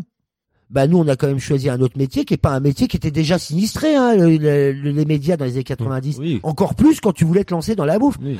Euh, bah voilà, moi je pense que tous les gens qui gagnent pas beaucoup d'argent aujourd'hui, euh, d'abord bravo à eux, ça veut dire qu'ils sont viscéralement euh, passionnés, mais en même temps ils montent des entreprises, mmh. un business, ça veut mmh. dire qu'ils veulent en gagner et je leur souhaite d'en gagner, ils n'ont pas de honte à en gagner et c'est même doublement vertueux quand tu gagnes de l'argent, c'est-à-dire que tu crées du business et, et du et que tu tu n'as pas perdu ton sens et ta passion. Ouais. Là-dessus, j'ai été verni. Vraiment verni. Mmh. Bah, je suis cent pour cent d'accord avec on, toi. On, on parlait du Michelin, donc c'est, c'est très tentant, moi, puisqu'on t'a en face de nous, d'avoir ton point de vue justement sur l'évolution du Michelin et notamment ta réaction sur ces chefs qui aujourd'hui rendent leurs étoiles, euh, donc Lignac, les bras. Ouais, alors là, là, là, je vous avoue, ouais. euh, moi, les chefs, je les aime beaucoup, mais je les trouve, c'est quand même des super girouettes. Hein. Ouais. Tourneurs de tablier. Euh... Alors, globalement, ce que je veux dire, c'est que Pas bah Michelin, euh, il a la croisée des chemins. Michelin, c'est l'histoire d'un guide fabuleux, euh, qui est une institution que je ne veux pas voir disparaître. Ouais. Euh, simplement, Michelin, jusqu'à la fin des années quatre-vingt-dix, c'est l'empereur, c'est le diktat. Il y a lui, il y a rien. Il est seul. Ouais. Il est seul. Et puis justement, à l'aune de ce qu'on a raconté, dont le, que le fooding entre autres, et pas seulement accompagné, ouais, on n'est pas les seuls, il y en a bien d'autres, hein, omnivores, le monde entier. Il s'aperçoit le Michelin. Qu'il a toujours du pouvoir, mais qu'il faut le partager. Et ça, il ne s'en est jamais remis. Alors, il a d'abord eu beaucoup de temps à se dire qu'il va falloir partager le pouvoir. Il commence à le comprendre. Mais c'est toujours gênant pour un petit livreur rouge ou un gros livreur rouge. Je veux pas faire sa révolution. Il a du mal à faire sa révolution. Ouais. Mais aujourd'hui, on assiste à ce moment où le Michelin euh, progresse, mais lentement, difficilement. Et puis le Michelin, le problème, c'est que, à la différence du fooding, pas de méthodologie, pas de communication, pas de transparence, beaucoup oui, sur, d'omerta. Sur les critères, euh, de la visite, même manière, ouais. les chefs qui se plaignent du Michelin quand ça les arrange, l'adorent aussi quand ça les arrange. Moi, j'ai écrit un bouquin qui s'appelait « Le livre noir de la gastronomie française » et il y avait un chapitre qui dit « Il faut être deux pour lancer la valse ». Alors, on critique beaucoup Michelin, il faudrait critiquer les chefs. Parce que les chefs, pendant des années et encore aujourd'hui, ils aiment euh, le lundi. Ils sont pro Michelin, le mardi ils sont contre Michelin, selon le vent qui les arrange. Prenez euh, Marc Vera, ouais, j'allais en parler, il a en justement. deux mille dix-huit trois étoiles, Michelin c'est génial, en deux mille dix-neuf on ne sait pas pourquoi Michelin débile lui retire les étoiles, faut croire qu'ils n'ont pas beaucoup de méthodologie. Et lui commence à... Donc moi je, je en fait je fais ni confiance au chef ni au guide Michelin pour se révolutionner. C'est le public qui sera le juge de paix et c'est peut-être une association avec le fooding ou le vent de l'époque qui va les faire changer. Les pour chefs ils m'en méfient beaucoup. Leur voie, ouais. Je crois mm-hmm. qu'ils sont Ils sont un peu paumés par rapport à ouais, c'est ça. Et donc euh, on voulait peut-être passer sur euh, toute l'autre dimension parce qu'on on voulait quand même se concentrer au début sur la partie critique gastronomique, ouais, ouais. Figaro Fooding, mais comme disait Philibert au départ, tu as un slasher, donc tu as plusieurs casquettes. Euh, moi, par exemple, en préparant les rendez-vous, j'ai regardé certaines certains vidéos de toi sur YouTube et j'ai découvert aussi ta casquette sur B F M, à la fois radio et T V. Et je t'ai vu même au, au, parler de, de l'industrie du luxe. Tu, tu parlais des stratégies des Barberies euh, pour euh, aider le nouveau luxe. Donc, euh, ouais. alors, quelle place ça joue dans ta vie alors, en fait ? Moi, d'abord, je suis pas un slasher. Pardon. Non, je vous le dis, je suis pas du tout un slasher. Il se trouve que je fais quelque chose qui est beaucoup plus beau, je suis journaliste. Et puis il y a une cohérence dans toutes ces activités. Le mot de journaliste, c'est synonyme de slasher. Hum. Encore une fois, quand tu es journaliste, tu dois avoir un comme passion, l'information et l'actualité. C'est ma grande passion. Hum. Et pas d'être écrivain, moi. Hum. Je suis ni philosophe, ni historien, ni romancier. Je trouve ça très vulgaire. Moi, je suis fier d'être journaliste et je m'arrête là. Euh, je veux dire, je veux bien interviewer des philosophes, des historiens, mais nous... journalistes, nous ne sommes ni historiens, ni philosophes, ni politiques. Nous sommes journalistes. Et j'adore mon métier. Et mon métier, c'est d'abord et surtout la passion de l'information et de l'actualité. Mmh. Deux, dans ce cadre-là, j'ai une passion pour l'art de vivre. Mmh. Euh, tu disais déjà, les restaurants, pour voilà. toi, c'est du théâtre. Et, et l'art de vivre, entre autres, la gastronomie. Et puis, j'ai mené ma carrière euh, autour de ça. Et j'ai intégré un groupe qui s'appelle le groupe Jaloux, qui publie l'officiel, l'officiel homme, qui parle beaucoup de mode, de, de, d'horlogerie, de beauté, de tout ce que vous voulez, tout cet mmh. univers qui me passionne. Et j'ai essayé, j'ai essayé, j'ai peut-être pas arrivé, d'y appliquer une grille journalistique. Donc, euh, et en vérité, ça aura occupé quatre-vingts pour cent de mon temps depuis euh, mes vingt-trois ans. Mais l'image portée avec cette montée en puissance de la, de la gastronomie, food, ouais. du Figaroscope et du Fooding, pour moi, on me voit d'abord comme un critique gastronomique. Ça n'occupe que dix à quinze pour cent de mon temps. Donc ma carrière, elle est ailleurs. Mm-hmm. Elle est plus dans le lifestyle, dans ce journalisme-là. Mais je suis pas slasheur dans le sens où je suis toujours journaliste. Mm-hmm. Mais dans le journalisme, un, je peux m'intéresser au lifestyle. Avec l'édition Jaloux, un univers beaucoup plus vaste qui est celui de la culture, où on parle de cinéma, de musique, de sport, de littérature, et puis à la food. Mais c'est toujours le, l'axe premier, je suis journaliste. C'est clair. Mais c'est mon métier qui me pousse à se lâcher. Mmh. Je suis pas un slasher par principe. Mmh. Et ensuite, aujourd'hui, quand tu es journaliste, ou quelqu'un dans la communication, les supports sont devenus divers et variés. Beaucoup plus qu'avant. Tout était figé avant. Aujourd'hui, tu as toujours un peu la presse écrite, t'as les fameux réseaux sociaux qui ouais, peuvent être sûr. passionnants, t'as le digital, t'as la télé, t'as la radio, t'as l'événementiel. L'événementiel est un média comme les autres. Mm-hmm. Tu peux éditorialiser, c'est ce qu'on essayait de faire au Fooding, ouais, éditorialiser un événement. Mm-hmm. Si on parle du monde du luxe, euh, je vais prendre un truc très prégnant, mais faire une vitrine de magasin, c'est un média. Ça s'éditorialise. Ouais, et pourquoi Hermès, par exemple, euh, ou les Galeries Lafayette aujourd'hui, euh, au moment de, de, de, puisqu'on est en période de Noël, ils éditorialisent mm-hmm. leur, leur, leur vitrine. C'est Donc clair. Moi, je ne suis pas swasher, slasher. Je suis, d'ailleurs, j'arrive pas à le dire. Ce je, je suis journaliste. euh, mon métier, c'est l'actualité, c'est l'information, et il me conduit dans plein d'univers. Et j'ai plusieurs outils pour l'exprimer. La presse écrite, le digital, la radio, la télé. La télé avec B F M. Ouais. Je ne lâche rien du tout. Tu as, tu as raison et, et, et on, je m'excuse. Non, non, fait, non, mais non, non, non, parce que nous, on se focalise sur la food parce qu'on s'appelle ouais. Business of Bouffe. Donc d'ailleurs. Et moi, par exemple, je ne serai jamais cuisinier. Oui, je ça, ne suis pas mixologue. Euh, vous voyez, je veux dire ça, ça serait sortir de mon champ de compétences. Mm-hmm. Et c'est ça les slasheurs parfois que je reproche à certains, pardon, slasheurs. C'est, je peux tout faire. Moi, je peux ah, pas tout métiers faire. Très différent. Toi, c'est vous le voyez, même par métier, exemple, ouais. on m'a souvent appelé pour écrire des livres de cuisine. Mm-hmm. Comme je vous l'ai dit, je sais pas bah, cuisiner. J'ai dit, pas, euh, ah bah non, je peux pas. Je sais pas cuisiner. Je sais mm-hmm. pas écrire une recette. J'en ai fait un livre de cuisine avec Sébastien Demant. Mais qu'est-ce qu'on a fait? On a appelé, c'est cantine, c'est ça. C'était cantine, ouais. on a appelé cinquante chefs dont c'est le métier pour revisiter cinquante recettes de cantine. Nous on a orchestré. Mais moi jamais j'écrirais un livre de, de cuisine. C'est pas mon métier. Ton métier, c'est le journalisme. Mais ouais. quand tu parles donc de ton métier journaliste, et, et, évidemment tu as passé beaucoup de temps chez et, Édition Jaloux. En fait aujourd'hui ta ta ta principale source de revenus, c'est quoi? C'est salarié et Édition Jaloux, ah ouais, en fait. Sûr, ouais. Ça, ça c'est Tout ton fait, ouais. boulot, quoi. C'est mon boulot. Je suis, euh, c'est quatre-vingts pour cent de mon temps. C'est quatre-vingts pour cent de mon réseau. Freelance, c'est. Euh, non, non, j'ai eu la chance d'avoir euh, deux médias intelligents qui ne sont pas concurrents. Et comme je travaillais au Figaroscope, j'ai un statut de pigiste contractuel. D'accord. Mais je suis salarié euh, d'avoir des. C'est une espèce quoi, des C D, C D I. Non, non, c'est, euh, c'est un C D I, mais en fait. Partiel, non, mais. Euh, Oui, enfin moi je suis chroniqueur, euh, mais euh, comme c'est des chroniques régulières, euh, bah je suis un euh, pigiste contractuel. Après ça devient, il faudrait demander au S N J, syndicat national des journalistes, vais expliquer tout ça, c'est compliqué, mais bon. On a vu aussi c'est, que c'est, c'est honnête, hein. Ouais, ouais bah bien sûr. On a vu aussi que tu avais lancé récemment une activité de conseil qui s'appelle A C A B avec euh, Xavier Barbagelata. Tu peux nous en dire un peu plus? Alors, oui, c'est, c'est, on parlait de l'évolution des choses. Ouais.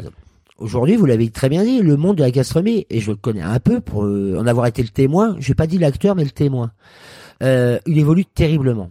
Euh, on voit, et formidablement, on voit que enfin, quand je disais que l'assiette est le miroir de la société, euh, c'est pas un vain mot, c'est une vraie réalité. Et donc il y a des enjeux, des enjeux de marque, des enjeux d'agroalimentaire, des enjeux euh, d'agriculture, des enjeux euh, nutritionnels, des enjeux euh, de santé, des enjeux euh, de commerce, euh, des enjeux de communication. Ça se joue avec les marques, ça se joue avec l'industrie, ça se joue avec l'artisanat, ça se joue avec euh, l'agriculture, ça se joue avec les chefs, ouais. ça se joue avec les restaurateurs. Et aujourd'hui, ce monde-là a certainement besoin euh, parfois d'être aiguillé. Mmh. Alors c'est quelque chose que je me refusais à faire pendant des années, mais il a pris tellement de puissance. Et c'est Xavier Barbagelata, qui est un ami, euh, qui lui vient de l'univers de, de la publicité ouais.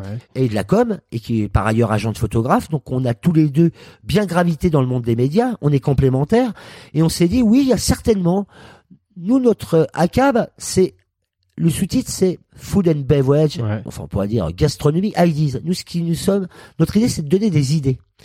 Et après, de nourrir avec nos idées euh, des outils qui peuvent être le consulting, mmh. tout ça. Parce que je pense que aujourd'hui, ce monde-là a besoin d'idées. On verra si ça marche ou pas. Mais c'est d'abord ça. On est rapporteur d'idées. On n'est pas une, une boîte à outils, une boîte à idées au service des outils que les marques peuvent développer, le marketing, la communication. Et je pense qu'aujourd'hui, euh, avec Xavier et d'autres, parce qu'on va faire intervenir beaucoup de personnes autour de nous, enfin on l'espère, un peu comme on avait fait au Fooding, euh, eh bien, euh, on peut être riche d'une expérience, qui n'interdit, ou plutôt d'une expertise qui est née d'une expérience, qu'on peut apporter quelque chose. Et c'est quelque chose qui m'intéresse aujourd'hui. Alors la question qu'on me dise, qu'on va me poser immédiatement, est-ce que vous ne rentrez pas en collusion avec euh, le métier de, de critique ? C'est une des questions qu'on a eues d'ailleurs sur Twitter euh, du, du, du site Les Testeurs, qui nous demande exactement quand tu comptes concilier ces deux activités. Alors, pour une raison très simple, d'abord... Euh, Je vais vous dire, moi, à quatre-vingts pour cent, je vous l'ai dit, dans mon métier, je suis d'abord et surtout critique gastronomique. Donc, je m'intéresse au euh, restaurant. Avec Xavier, notre ambition, elle est peut-être très prétentieuse, on verra ça. Mais on est plus intéressé par l'univers des marques, par mmh. l'univers de agroalimentaire, des, des, des, des univers aussi de d'autres marques comme le luxe, qui justement se lâchent. Et pour s'exprimer, euh, certaines marques de mode, par exemple, vont chercher à avoir un vecteur d'expression via la food. Là, nous, je pense qu'on intervient. On interviendra beaucoup moins. J'ai pas dit qu'on se... sur le monde proprement des chefs. Oui, et a priori, tu vas pas conseiller des restaurateurs, donc c'est là où il y aura pas de Alors, conflit. Alors, euh, je vais être très simple. Ça pourra nous arriver. Ouais. Mais moi, elle est très simple, la règle. C'est que si jamais je conseille un restaurant, et c'est pour ça qu'il faut être transparent, ouais, c'est tellement simple ouais, dans la vie. Exactement. Euh, bah, je conseille un restaurateur. Je dis, ah bah, je mettrai la, la, ou un restaurant. Je dis, bon, c'est très simple. Il y aura jamais une critique ouais. de moi pour, sur vous. Jamais. Alors les gens vont me dire c'est un peu facile, mais non, c'est pas facile. Justement, c'est très simple. Il suffit d'être cash et d'être transparent. Croyez-moi, ça va pas être le propre de, et le majeure partie de notre activité. Mais si un restaurant qui se lance, par exemple, a besoin de conseils en amont, eh bien pourquoi pas. Ensuite, on travaillera en équipe. Ce sera peut-être pas moi en direct, mais moi, je me dis, je m'interdirai d'écrire sur ce restaurant. Point barre. Mais je l'aurais peut-être apporté euh, beaucoup plus, c'est-à-dire les moyens d'avoir une bonne critique ouais. ailleurs. Mais moi, je m'interdirais, c'est très simple. D'ailleurs, c'est, c'est pour certains clair. Chefs qui sont devenus des amis, en tout cas des proches, je n'écris plus sur eux, ils se reconnaîtront, ils le savent. C'est pas qu'on soit copains et amis, mais on est trop proches, c'est donc biaisé, je n'écris plus pour eux. Alors, j'ai eu la chance, encore une fois, moi, de travailler. Et le métier de journaliste, c'est des rédactions, de la presse, ou d'un site, c'est une équipe. Moi, j'ai de la chance, euh, au Figaroscope, d'être avec Alice Bozio et Hugo de Saint-Fal. Je dis, bah, je connais trop euh, un tel. Eh ben vas-y toi. Ouais, c'est, t'en, t'en euh, voilà, c'est la force d'être bah, une équipe. Ouais, bien sûr. On, on arrive vers la, la, la fin entre guillemets du podcast et, et on, on s'intéresse souvent donc à, à la suite en fait à l'avenir. Euh, et avec toi, on a voulu faire ça un peu différemment. On a voulu séparer ça en deux. D'abord par rapport à l'évolution de la gastronomie au sens large et, et, et après à, à une vision un peu plus personnelle par rapport à, à toi-même. Euh, il y a une question qui nous a été posée par les comptes Culture Food, Culture Food via Twitter, qui est comment tu vois les restaurants de demain en fait. Ça c'est euh, compliqué parce que on est, moi je crois qu'il y a des cycles dans le monde. Euh, là, il y en a en économie, on le voit dans le climat. On sort d'un cycle entre deux mille et deux mille vingt où tous les codes ont été cassés. Euh, avant, je le dis, la gastronomie était quand même très figée. Elle était très, euh, c'était certains pays. Aujourd'hui, elle est mondiale. Ensuite, t'avais des, globalement, c'était un peu la lutte des classes. Hein. T'avais euh, les grands restaurants pour une certaine euh, truc, des restaurants moyenne gamme. Puis euh, les restaurants un peu populaires. Aujourd'hui, tout ça a éclaté. Euh, on a vu en vingt ans euh, la montée en puissance de la bistronomie, de la street food, euh, la revanche des takeaway, euh, la, mon, l'apogée euh, des cuisines mondiales, des fusion food. Donc il y a eu tellement en vingt ans de changements que je pense qu'on va passer dix ans plutôt à digérer tout ça. Ouais. Mmh. Et donc moi, je ne me parierais pas.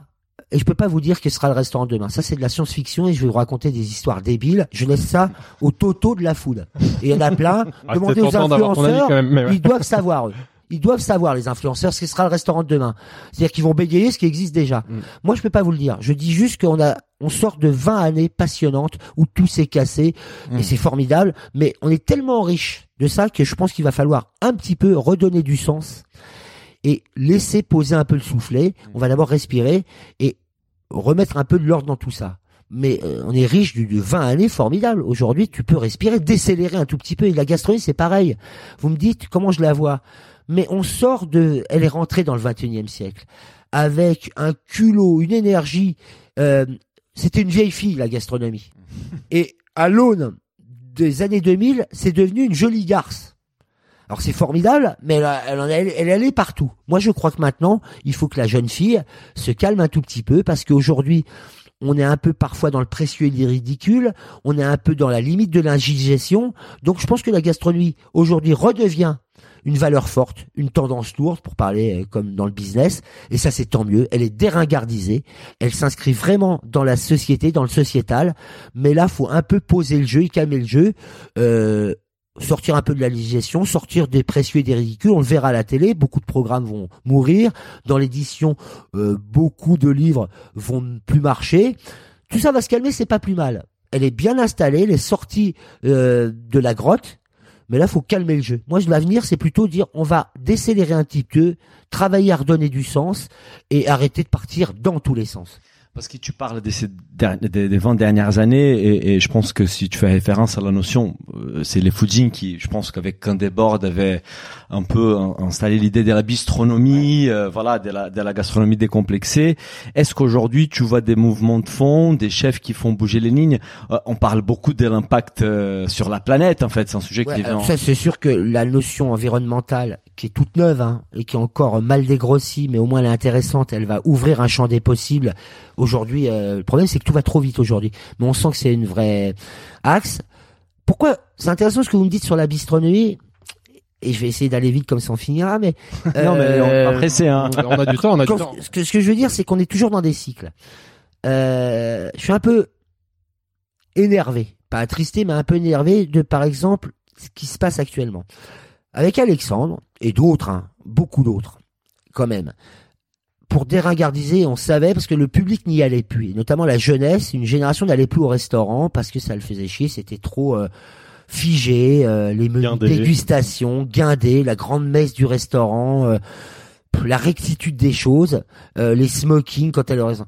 C'est pas possible. On peut bien manger, même formidablement bien manger, en étant plus décomplexé. Et il y avait une génération, notamment de chefs comme Candebord, tout ça, qui se sont dit on va faire de la très bonne cuisine, mais parler un peu enfin à l'époque. C'est pour ça que le fooding, son, sa baseline, c'est le goût de l'époque. Décomplexer un peu les choses, y apporter un peu de coolitude, revenir un peu aux fondamentaux du restaurant qui doit être joyeux, humain euh, et vivant.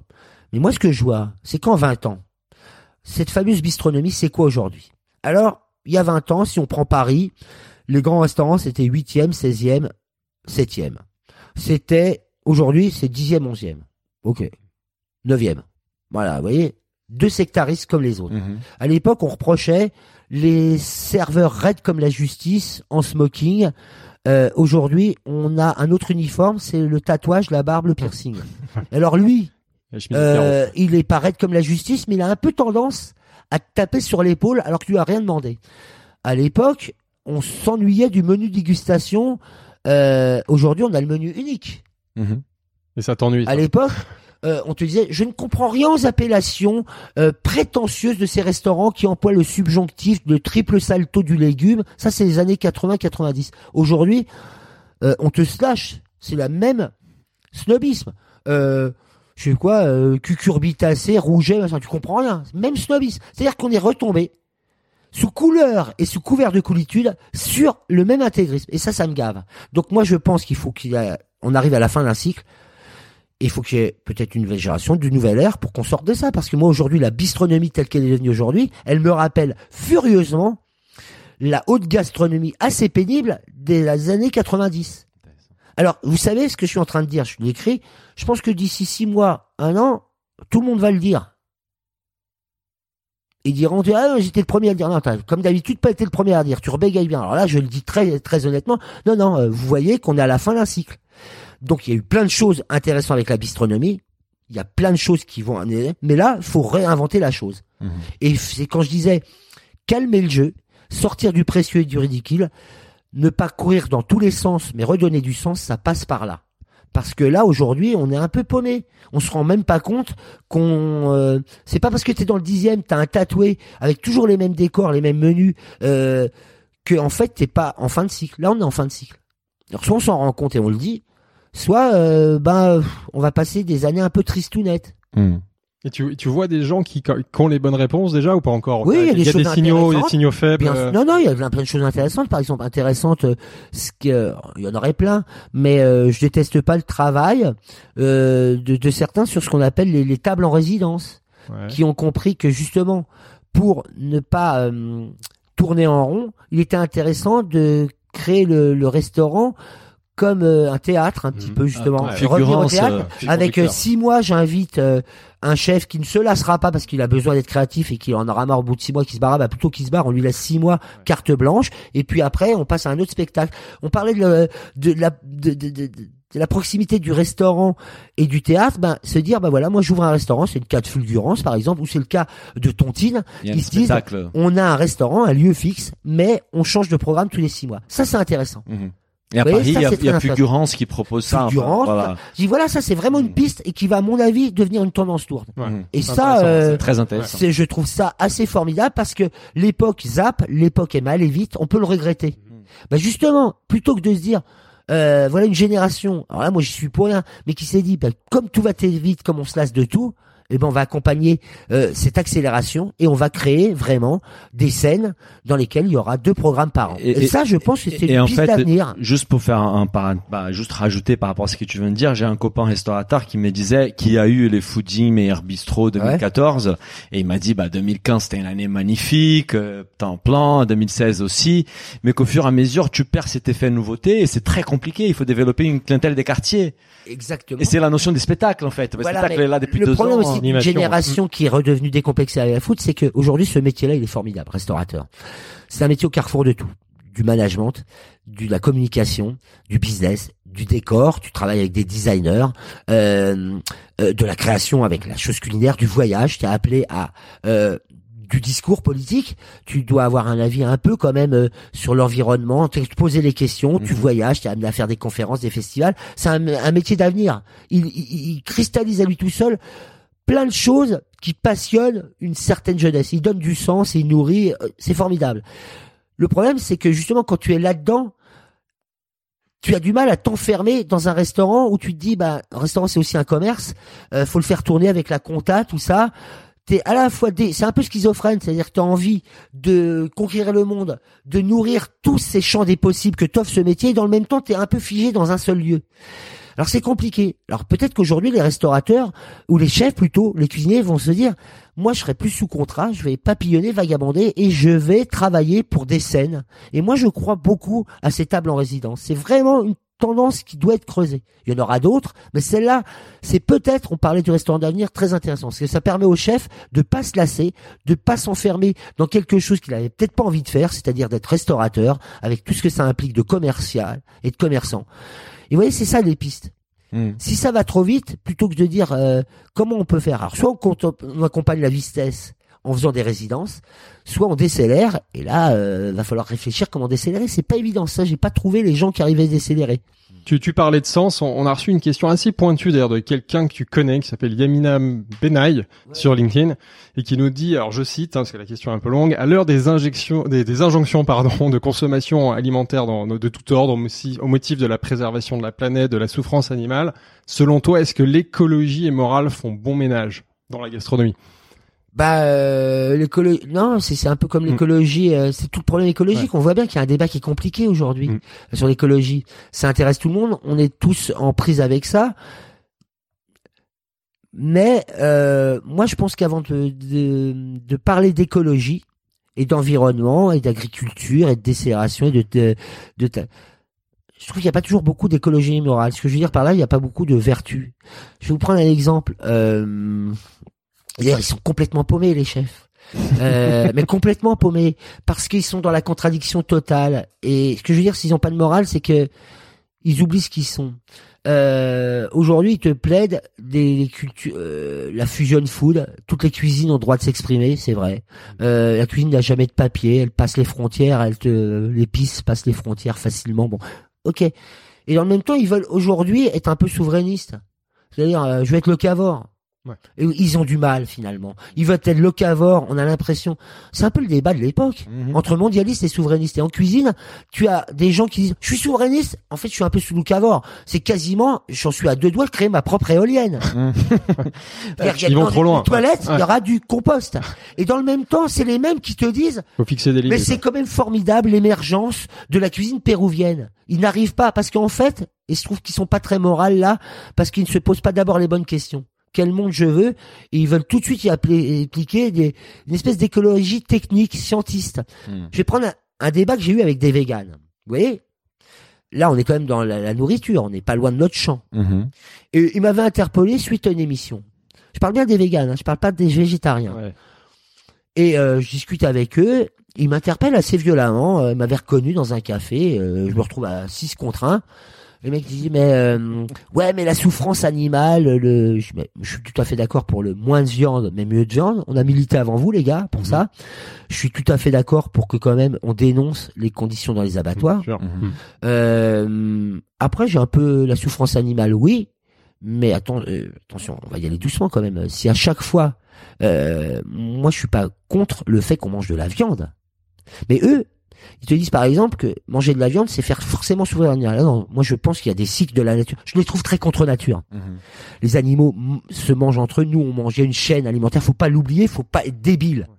Alors qu'on y mette les formes certainement, mais annuler ça c'est être contre nature. Mmh. Et il y a eu un moment qui était terrible, c'est que je leur dis donc euh, vous êtes contre le cri de la langoustine au moment du courbouillon. Ils disent, bah, bien sûr. Donc, la langoustine a une conscience. Excusez-moi, je ne crois pas que la langoustine a une conscience. Qu'il y a un instinct animal, certainement. Une intelligence animale, c'est pas la même chose. L'instinct, c'est l'intelligence de l'animal. Il a peur, il sent la mort, mais il n'a pas écrit la critique ouais. de la raison pure. Ouais. Non plus. Ouais. Donc, faut arrêter dix minutes, euh, les faux semblants et le précieux ridicule. Deuxième chose. C'est étonnant que ces personnes qui plaident pour ce genre de, d'écologie pure et dure, pour ce soi-disant hyper-naturalisme, tu leur dis donc, vous êtes contre le cri de la langoustine au moment du tourbouillon. Mais, bien évidemment, vous êtes donc contre aussi l'avortement. Parce que, bien évidemment, l'embryon de trois mois, faut le laisser vivre. Euh, quelle que soit, la femme était violée, on peut pas l'avorter. Ah bah non, c'est, attention, elle apporte en elle un embryon de trois mois, c'est un être vivant. J'ai entendu des mouches volées. Vous voyez que c'est plus complexe c'est, que ça. C'est un sujet évidemment c'est quand même. Très, très non mais vous voyez que c'est, c'est mm-hmm. plus complexe que ça. Ouais. Et ils savaient pas quoi répondre. J'ai dit attention, on est bien sûr la nature, mais la nature c'est aussi une construction de l'homme, c'est aussi une civilisation. On parle de la vigne, laisser le vin nature, la biodynamie, je suis pour, mais sans sectarisme, parce que on va pas laisser pisser non plus, on va pas laisser exprimer non plus le terroir bêtement. Mm. Le vin c'est une construction, on peut aussi après faire, le euh, et c'est ça que je veux dire, c'est qu'aujourd'hui, au nom de la nature, en fait, on en devient terriblement contre nature. Mmh. Et oui, ça s'appelle d'abord une écologie morale, et après on parlera d'écologie. Euh, et c'est la même chose dans les grands débats euh, de, de, de l'agriculture. On sait bien que c'est pas, et ça c'est très politique politicienne, c'est très militantisme à deux balles. C'est euh, on va passer au locavorisme tout de suite. Bah non, il faudrait qu'il y ait un plan à la manière un peu, euh, j'allais dire, excusez-moi, socialiste. Dire, il faudrait qu'il y ait un plan que tous les partis politiques de droite comme de gauche, euh, républicains euh, et En Marche signent pour vingt ans. Dire, on va avoir une politique agricole sur vingt ans. Qu'on signera tous ensemble, quels que soient ceux qui emportent les élections. Et là, on va décélérer. On va rapidement essayer d'expliquer que l'industrie, elle doit calmer le jeu et faire monter en puissance peut-être le locavorisme, mmh. mais ça prendra vingt ans. Parce qu'en attendant, il y a bien une planète qu'il faut nourrir. Mmh. Et croyez-moi, mmh. il y en a certains, dans certains pays, entre rien bouffer, et pas bouffer de la merde, mais bouffer même des maïs transgéniques, ils sont peut-être contents. Ils euh... sont peut-être contents. Et, et, et on a on a pas mal évoqué donc les questions, et c'est merci pour ton avis par rapport à, à l'évolution de la gastronomie. Non non non, mais les buts c'est pas de faire des amis, c'est de dire ce que tu en penses, et ça c'est la, la tribune pour. Euh, et, et par rapport à toi-même et tes projets perso euh, et pro, euh, les cinq dix années à venir, tu t'imagines comment en fait? Est-ce que tu, tu tu veux être où d'ici cinq ans en fait? Ça je sais jamais, je me suis jamais posé la question. Une chose est sûre. Tu fais pas de plan justement? Non, j'en ai jamais fait. Je sais pas, euh, mais quand même, et ça conclura bien euh, le podcast, c'est que euh, moi je suis parti euh, finalement avec une passion de la gastronomie, sans penser que j'en ferais mon métier et que ça prendrait une part euh, aussi prégnante et aussi passionnante dans ma carrière de journaliste. Ça, je ne mmh. pensais pas. Et finalement, en vérité, même si l'image portée encore une fois est d'abord gastronomique, je lui ai accordé très peu de temps ces dernières années. J'ai d'abord pensé euh, plus à mes journaux, aux éditions Jaloux, à développer des titres, euh, développer des émissions autour du luxe, autour du lifestyle. Ça a été ça, quatre-vingts pour cent de l'activité. Là, j'ai un peu le sentiment que j'ai envie de rendre à la gastronomie ce qu'elle m'a rendu, par exemple, ouais. et donner beaucoup plus de temps, notamment via A C A B, mmh. à, à cet univers-là. Et par une expertise que j'ai peut-être gagnée, on verra ou pas, ou conseil, eh bien, paradoxalement, les gens pensent que j'ai passé mon temps à faire de la gastronomie, j'en ai passé très peu. Et ces derniers, les prochaines années, j'aimerais peut-être lui rendre un peu plus et beaucoup plus m'investir dans le, dans ce champ-là. Ça peut paraître paradoxal, mais euh, la vérité, c'est que je n'ai pas beaucoup donné, je n'ai pas beaucoup accordé de temps, et je pense que l'énergie que j'ai encore, j'ai que cinquante et un ans, quand même. Ouais. Euh, je vais la donner beaucoup plus à, à, à, à l'univers de la gastronomie. En tout cas, on voit que tu as des choses à dire, des choses à donner, et que tu as une grande légitimité, donc ça nous étonne si, pas. Et si jamais tu veux, tu, tu veux euh, participer dans un podcast avec nous autant que intervieweur, on sera ravis de t'avoir. Exactement, on pourrait faire des choses ensemble. Je serais ravi, je serais ravi. On va imaginer une émission spéciale. Vous devriez avoir des invités. On, on va le faire. On va vraiment arriver vers la fin parce que bon, voilà, tu dois y aller. Euh, on a, on a, en fait, on a une question toujours inté- qu'on aime poser, euh, c'est, c'est quoi pour toi ton, et là on va rester dans la bouffe, on va ouais. pas parler des sujets jaloux parce qu'on s'intéresse peu, ouais. à la bouffe, euh, c'est quoi pour toi dans ta carrière dans la bouffe ton plus gros apprentissage ou échec si, si jamais il y en a eu, et ta plus grande fierté? Euh, plus gros apprentissage, euh, franchement la chance d'avoir rencontré euh, François Simon au Figaroscope, parce qu'il m'a appelé, euh, il m'a fait progresser dans le journalisme d'abord, et ensuite il m'a appris ce que c'était le journalisme culinaire.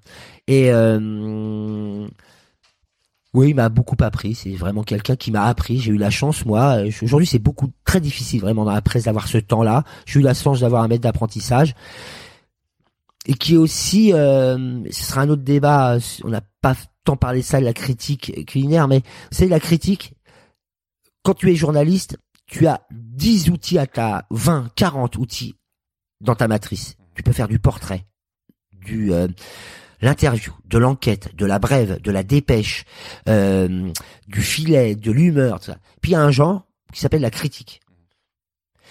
C'est un genre journalistique, c'est, ça n'est qu'un genre journalistique. C'est un peu comme, euh, prenons un cuisinier. Il a vingt-cinq façons de cuire une viande. Il peut la rôtir, la, breuse, la braiser, la griller, la, il peut tout faire. C'est formidable, t'as une viande et eux ils ont vingt techniques pour la travailler. Encore une fois, griller, rôtir, braiser, euh, bouillir, c'est fabuleux, snacker. Eh bien nous, ce qu'on oublie de dire d'ailleurs, c'est pour ça qu'on se défend mal les journalistes, on a, pour faire notre métier, dix genres, vingt genres, le portrait. Et moi, un des genres les plus difficiles et les plus méconnus, c'est la critique. Car la critique, ce n'est pas un avis. C'est une construction intellectuelle, avec mise à distance, culture, impartialité, plein de choses. Tu dois donner les clés à ton lecteur de la baraque dans laquelle il va rentrer. Et moi, François Simon m'a appris à devenir critique culinaire. Euh, il m'a appris un genre journalistique. C'est comme si j'étais devenu un grand rôtisseur. Et ce que je reproche d'ailleurs à beaucoup de journalistes, c'est que ils sont pas forcément des mauvais journalistes, mais ils viennent travailler sur des genres dans lesquels ils ne sont pas bons. Moi, par exemple, je suis pas quelqu'un qui est euh, un, je suis pas un grand enquêteur. J'ai pas la patience de l'enquête. Je suis pas un grand reporter. Par contre, je me défends un peu en portrait. Je suis pas trop mauvais en interview. Mais j'ai appris la critique. Et ça, c'est quelque chose que je, j'ai pas dit que j'étais bon, mais que je sais faire. Euh, ça prend du temps, justement. Et ça prend du temps, ouais, et ça s'apprend. Ouais. Un, la critique, c'est pas donner son avis. C'est pas dire j'aime, j'aime pas. J'aime, j'aime pas. Donc on n'est pas chez TripAdvisor, on n'est pas chez les influenceurs. je les respecte. Et tout le monde a le droit de donner un avis, mais ce ne sont pas des critiques et personne n'a le droit de dire on est tous critiques. Certainement pas. C'est un métier, ça s'apprend et ça se travaille. Et même dans le genre journalistique, un journaliste bien formé doit à peu près jouer de tous les instruments. Ça va, je peux aussi faire une enquête, mais c'est pas ma spécialité. Et là, tu dois aussi travailler. C'est pour ça que j'aime bien la cuisine japonaise, c'est que les... t'as des gens qui vont travailler le sushi pendant des années, des gens qui vont, alors ils sont un peu jusqu'au boutiste, mais je déteste pas quand même ce côté euh, faut sur le métier remettre son ouvrage et polir un peu les genres. Vous voyez, dans le métier du bois, tu peux être charpentier, menuisier, ébéniste. Il y a des nuances. Et euh, pour ça, ce sera un autre débat. Euh, mais merci à François Simon de m'avoir fait progresser dans mon métier et de m'avoir appris un genre qui est compliqué, euh, qui est pas facile, que les gens méconnaissent parce qu'ils pensent que c'est donner leur avis et ça n'est tout sauf ça, euh, qui est celui d'être, euh, de m'avoir formé, formé à devenir critique gastronomique. Je suis peut-être pas le meilleur, mais je crois quand même que je sais en faire une. Et justement, quel, quel conseil tu donnerais à un jeune qui veut devenir critique gastronomique? C'est, c'est de prendre le temps, c'est de trouver un mentor. Alors, c'est... euh, travailler. On sait de pas ça. Le faire d'ailleurs. Non, non. Bah, alors déjà, tu n'es pas passionné par deux choses, ouais. Par les médias, parce qu'aujourd'hui on va, et donc quelque part par les journalistes. Oublie mon garçon, oublie ma jeune fille, dégage, va faire autre chose. C'est pas un job, ok? C'est pas, on n'est pas chez les slasheurs là. Je suis pas journaliste à carton. Ouais. Ça, il y a les influenceurs ouais. pour ça. C'est un autre métier, mais c'est pas journaliste, ok? Donc ils sont influenceurs, c'est un nouveau métier respectable. Je dis bien respectable, mais t'es pas journaliste. On n'est pas du même monde et nos deux mondes se valent bien. Bingo. Mm. Deux, euh, j'espère que t'aimes sincèrement la gastronomie. Mm. Et que c'est pas par, c'est ça que je reproche par à l'époque. Ou... Il y avait des mm. comiques qui avaient dit, euh, euh, si la mode était au tricot, tout le monde ferait du tricot. Des fois, je me demande si c'est pas vrai. Ouais. Donc j'espère que vous aimez sincèrement la bouffe. C'est-à-dire que moi, je faisais des restaurants avant d'en faire mon métier. J'ai eu la chance de faire des restaurants par mon métier. Je peux vous dire que si demain, je ne suis plus dans ce milieu-là, je continuerai de claquer mon pommier dans les restaurants. Ouais. Ça, c'est clair. C'est une vraie passion. Troisième chose, travail, travail, travail. Et ça veut dire quoi, travailler? C'est aussi, euh, n'est pas, travailler, c'est pas de bosser bonnement. Lis, lis des bouquins, lis des bouquins sur l'histoire de la gastronomie. Euh, voyage. Euh, quand tu voyages, va dans les marchés, va dans les boutiques, va dans les restaurants du monde entier, interview des gens, rencontre des gens, va dans les marchés, essaye de comprendre ce que c'est qu'une...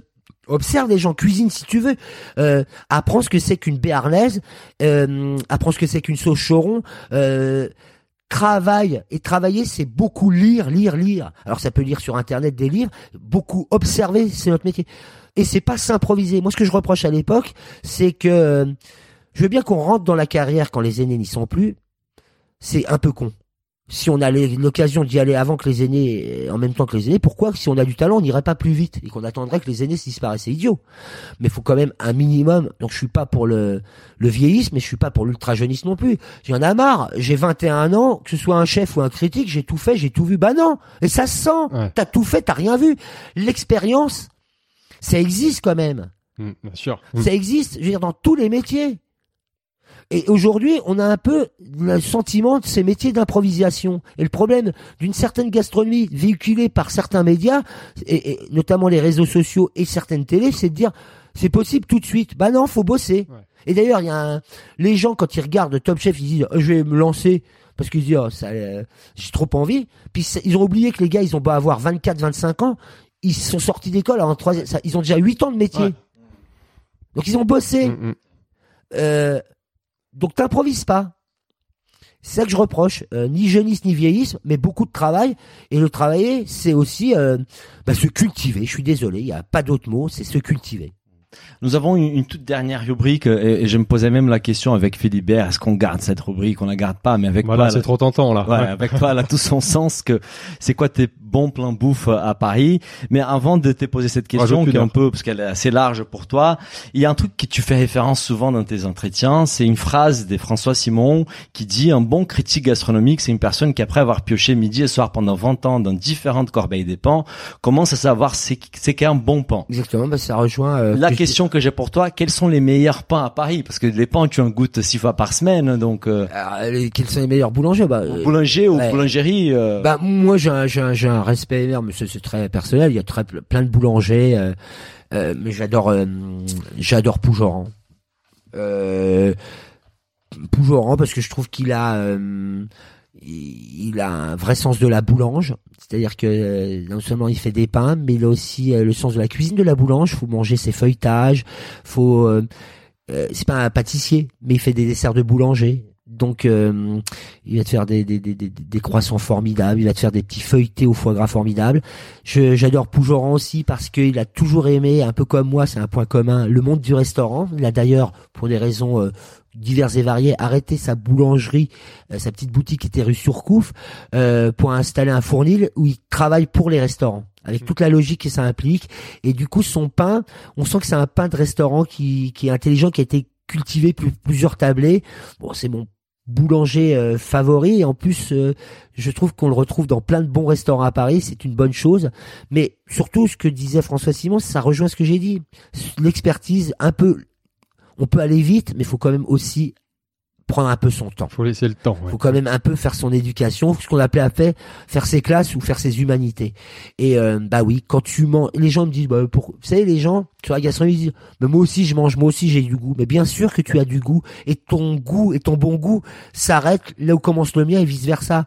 Mais par contre, tu n'as pas forcément de l'expérience, parce que euh, il y a plein de choses que tu n'as pas vues, pas connues, et c'est une chance ou pas une chance. Mais à un moment donné, effectivement, quand depuis vingt ans, ou même on va dire pendant deux trois ans, tu manges tous les jours euh, des corbeilles à pain différentes, tu commences à te faire ce qu'on appelle un palais. Mmh. Euh, alors, sur la critique gastronomique, personne ne le dit, mais vous croyez qu'un sommelier, il n'a pas travaillé des dizaines d'années pour, à l'aveugle, savoir ce qu'est un cépage, un cru? Ben, la critique gastronomique, c'est pareil. Et c'est pas Monsieur Dugenou chez TripAdvisor, parce qu'il a fait un truc qui est crédible. Mmh. Son avis en vaut bien, il est peut-être même intéressant, mais ça ne fait pas une critique, parce que c'est pas une construction. Mmh. Et ça pas, ça s'adresse pas à grand chose, pas à grand monde. Mmh. Et euh, on a une question des, des... Ah, euh, la table du... Il y a, il y a Culture Food, en fait, qui nous pose la question. Bon, c'est, quelles sont les trois tables coup de cœur de cette année, quoi, pour toi? Trois tables coup de cœur de cette année, ben, euh, alors, c'est pas ma table préférée, mais justement dans la dynamique, euh, Tontine, par ouais. cette idée de, alors là, on est plutôt dans le genre du restaurant, Euh, plutôt que de l'assiette pure et dure, cette idée de créer une résidence, mmh, avec euh, tous les six mois un nouveau chef. Voilà, là on est dans le genre du restaurant, et j'aime bien leur, leur truc. Euh, c'est une année où le niveau est très bon à Paris en ce moment, mmh. mais euh, j'ai pas eu des coups de cœur merveilleux, mais Tontine m'a intéressé sur le genre. Euh, en termes de gastro, où on se fait plaisir, le grand restaurant, parce que ça existe encore, où celui où on a envie un peu de casser la tirelire, parce que le décor est beau, parce que les femmes sont belles, parce que quand on sort on a un peu des étoiles dans les yeux. Stéphanie Le Quellec à la scène, ouais, parce que c'est une surtechnicienne, ouais. et que là, j'ai envie de dire, toute une génération un peu Top Chef qui sont très prometteurs, mais on voit qu'elle a, elle, c'est une ancienne d'ailleurs de Top Chef, mais mmh. réapprenez un peu le métier, euh, un peu plus de technique, les gars. Pas de jeu de cuisson, euh, pas de trois assiettes montées en porte-clés, euh, un peu de cuisine, quoi, un peu d'appétence, un peu de gourmandise, un peu euh, plus de flammes, euh, dix sortes de flammes, et un peu surtout travailler à la sauce. La sauce, c'est le génie de la cuisine française. Mmh. Euh, donc Stéphanie Le Quellec pour le côté grand restaurant. Et un troisième. Et puis ouais. un troisième, un troisième, un troisième. Euh, oh là là, les cordonniers sont les plus mal chaussés. Euh. C'est vrai que c'est une question qui allait te plaire. Non mais il y en a plein, je pourrais vous en dire plein, mais, mais vous me demandez les favoris, parce que je vous pourrais vous citer euh, Contraste qui est très bien, Origine qui est pas mal du tout, euh, Le Cheval d'Or qui dans son énergie un peu asiate est pas mal. Ah, mais c'est bien, déjà, t'en as cité. Voilà. On a, on a une dernière question qui est assez jolie, d'ailleurs, qui nous vient du compte euh, Les Mimiseries sur Instagram, et qui nous demande quel a été le moment gastronomique le plus émouvant de ta vie. Alors, il y en a un. Ouais. Euh, c'était, euh, j'étais jeune, je suis pas du tout critique. Bon, moi, je suis fils de restaurateur, donc, euh, le, on allait quand même souvent au restaurant, parce que mon père voulait sortir ses antennes pour justement, euh, rectifier le tir, voir ce qui se passait dans l'époque et dans le goût de l'époque. Et une fois, et moi, à mon anniversaire, je leur demandais un grand restaurant. Je, alors, toute la famille. À quel âge? Oh, je, j'ai commencé à dix, onze ans d'être piqué. Et alors, mes frères étaient contents. Ce qu'il dit avec Emmanuel, ce qu'il y a de bien, c'est que comme cadeau, ils demandent un grand restaurant, donc on en profite. Tout le monde en profite, ben voilà. Euh, et donc, on est chez Marc Menot, à l'Espérance. C'est à Saint-Père-sous-Vézelay. C'est dans le Morvan, en Bourgogne. Et là, il, des années quatre-vingts, quatre-vingt-trois, quatre-vingt-quatre, peut-être, il sert euh, un foie gras de canard, et sur lequel il y avait une espèce de, de dôme de caramel, mais extrêmement fin. Euh, il faisait des tours de moulin à poivre sur le caramel, et le serveur, enfin le maître d'hôtel, venait briser d'un coup de cuillère, de dos de cuillère, cette petite dôme en caramel qui venait s'éclater tout autour du, du foie gras. gras ouais. Tu avais donc ce, ce caramel léger, cristallin, un peu sucré, le foie gras, de la chair, donc des jeux de texture à ce poivre. Ce plat-là m'a marqué. Et pourquoi s'il m'a marqué? Parce que je me suis dit, et c'est souvent quand même ce qui me reste pour les très très grands restaurants. Un très très grand restaurant, un grand chef, un chef créateur, un chef qui vraiment a le droit d'employer le mot de recette de signature, et pas à vingt ans, t'as aucune signature du con. C'est un plat qui va te, t'accompagner loin et longtemps. C'est-à-dire ce plat-là, je dis toujours, quand t'as un plat, tu t'en souviens, trois heures, trois jours, trois mois, trois ans, trente ans après, ouais. c'est un grand plat. Et euh, ça, je me dis toujours, c'est pour ça la question dit, c'est quoi? Ça, c'est très rare. Et c'est là où on voit que parfois la gastronomie est une culture sûre, un artisanat majeur sûr, et parfois peut-être qu'elle vient titiller du côté des beaux-arts, parce que là tu te dis c'est fabuleux. Et, et c'est pas que j'en ai eu d'autres après, pas tant que ça. Mmh. Mais celui-là, je me suis dit, ah, un plat, je l'oublierai jamais. Comme je vais pas oublier euh, les romans d'Erskine Caldwell ou euh, Maura Credy, ou je sais pas moi, euh, ou les bou- les films de Melville. Voilà, c'est des trucs tu te dis euh, là là c'est à mon sens hein, mm-hmm. du grand cinéma, un grand écrivain euh, et soudain euh, en tout cas, je sais pas si c'est un grand chef mais une grande recette et c'est ouais. déjà pas mal. En tout cas, t'en parles bien et vu qu'on est plutôt en fin de journée au moment où on enregistre ce podcast, bon qui nous a donné l'eau à la bouche. Bah merci, c'était un plaisir. Là, on arrive vraiment à la fin du podcast. C'était un énorme plaisir. Merci pour merci ton beaucoup, temps. Merci beaucoup, Emmanuel. On espère peut-être t'avoir de ces côtés de la table. Ah, on quand vous voulez. Spécial, voilà. on va, on va en parler. Et bon, à très bientôt. À très bientôt. Au revoir. Au revoir. Si le podcast vous a plu, n'hésitez pas à le noter cinq étoiles sur votre appli et surtout partagez notre podcast autour de vous. Nous vous invitons également à vous inscrire à notre newsletter pour recevoir les prochains épisodes. Pour cela, rendez-vous sur le site business of bouffe point com. À, à très, très bientôt. bientôt.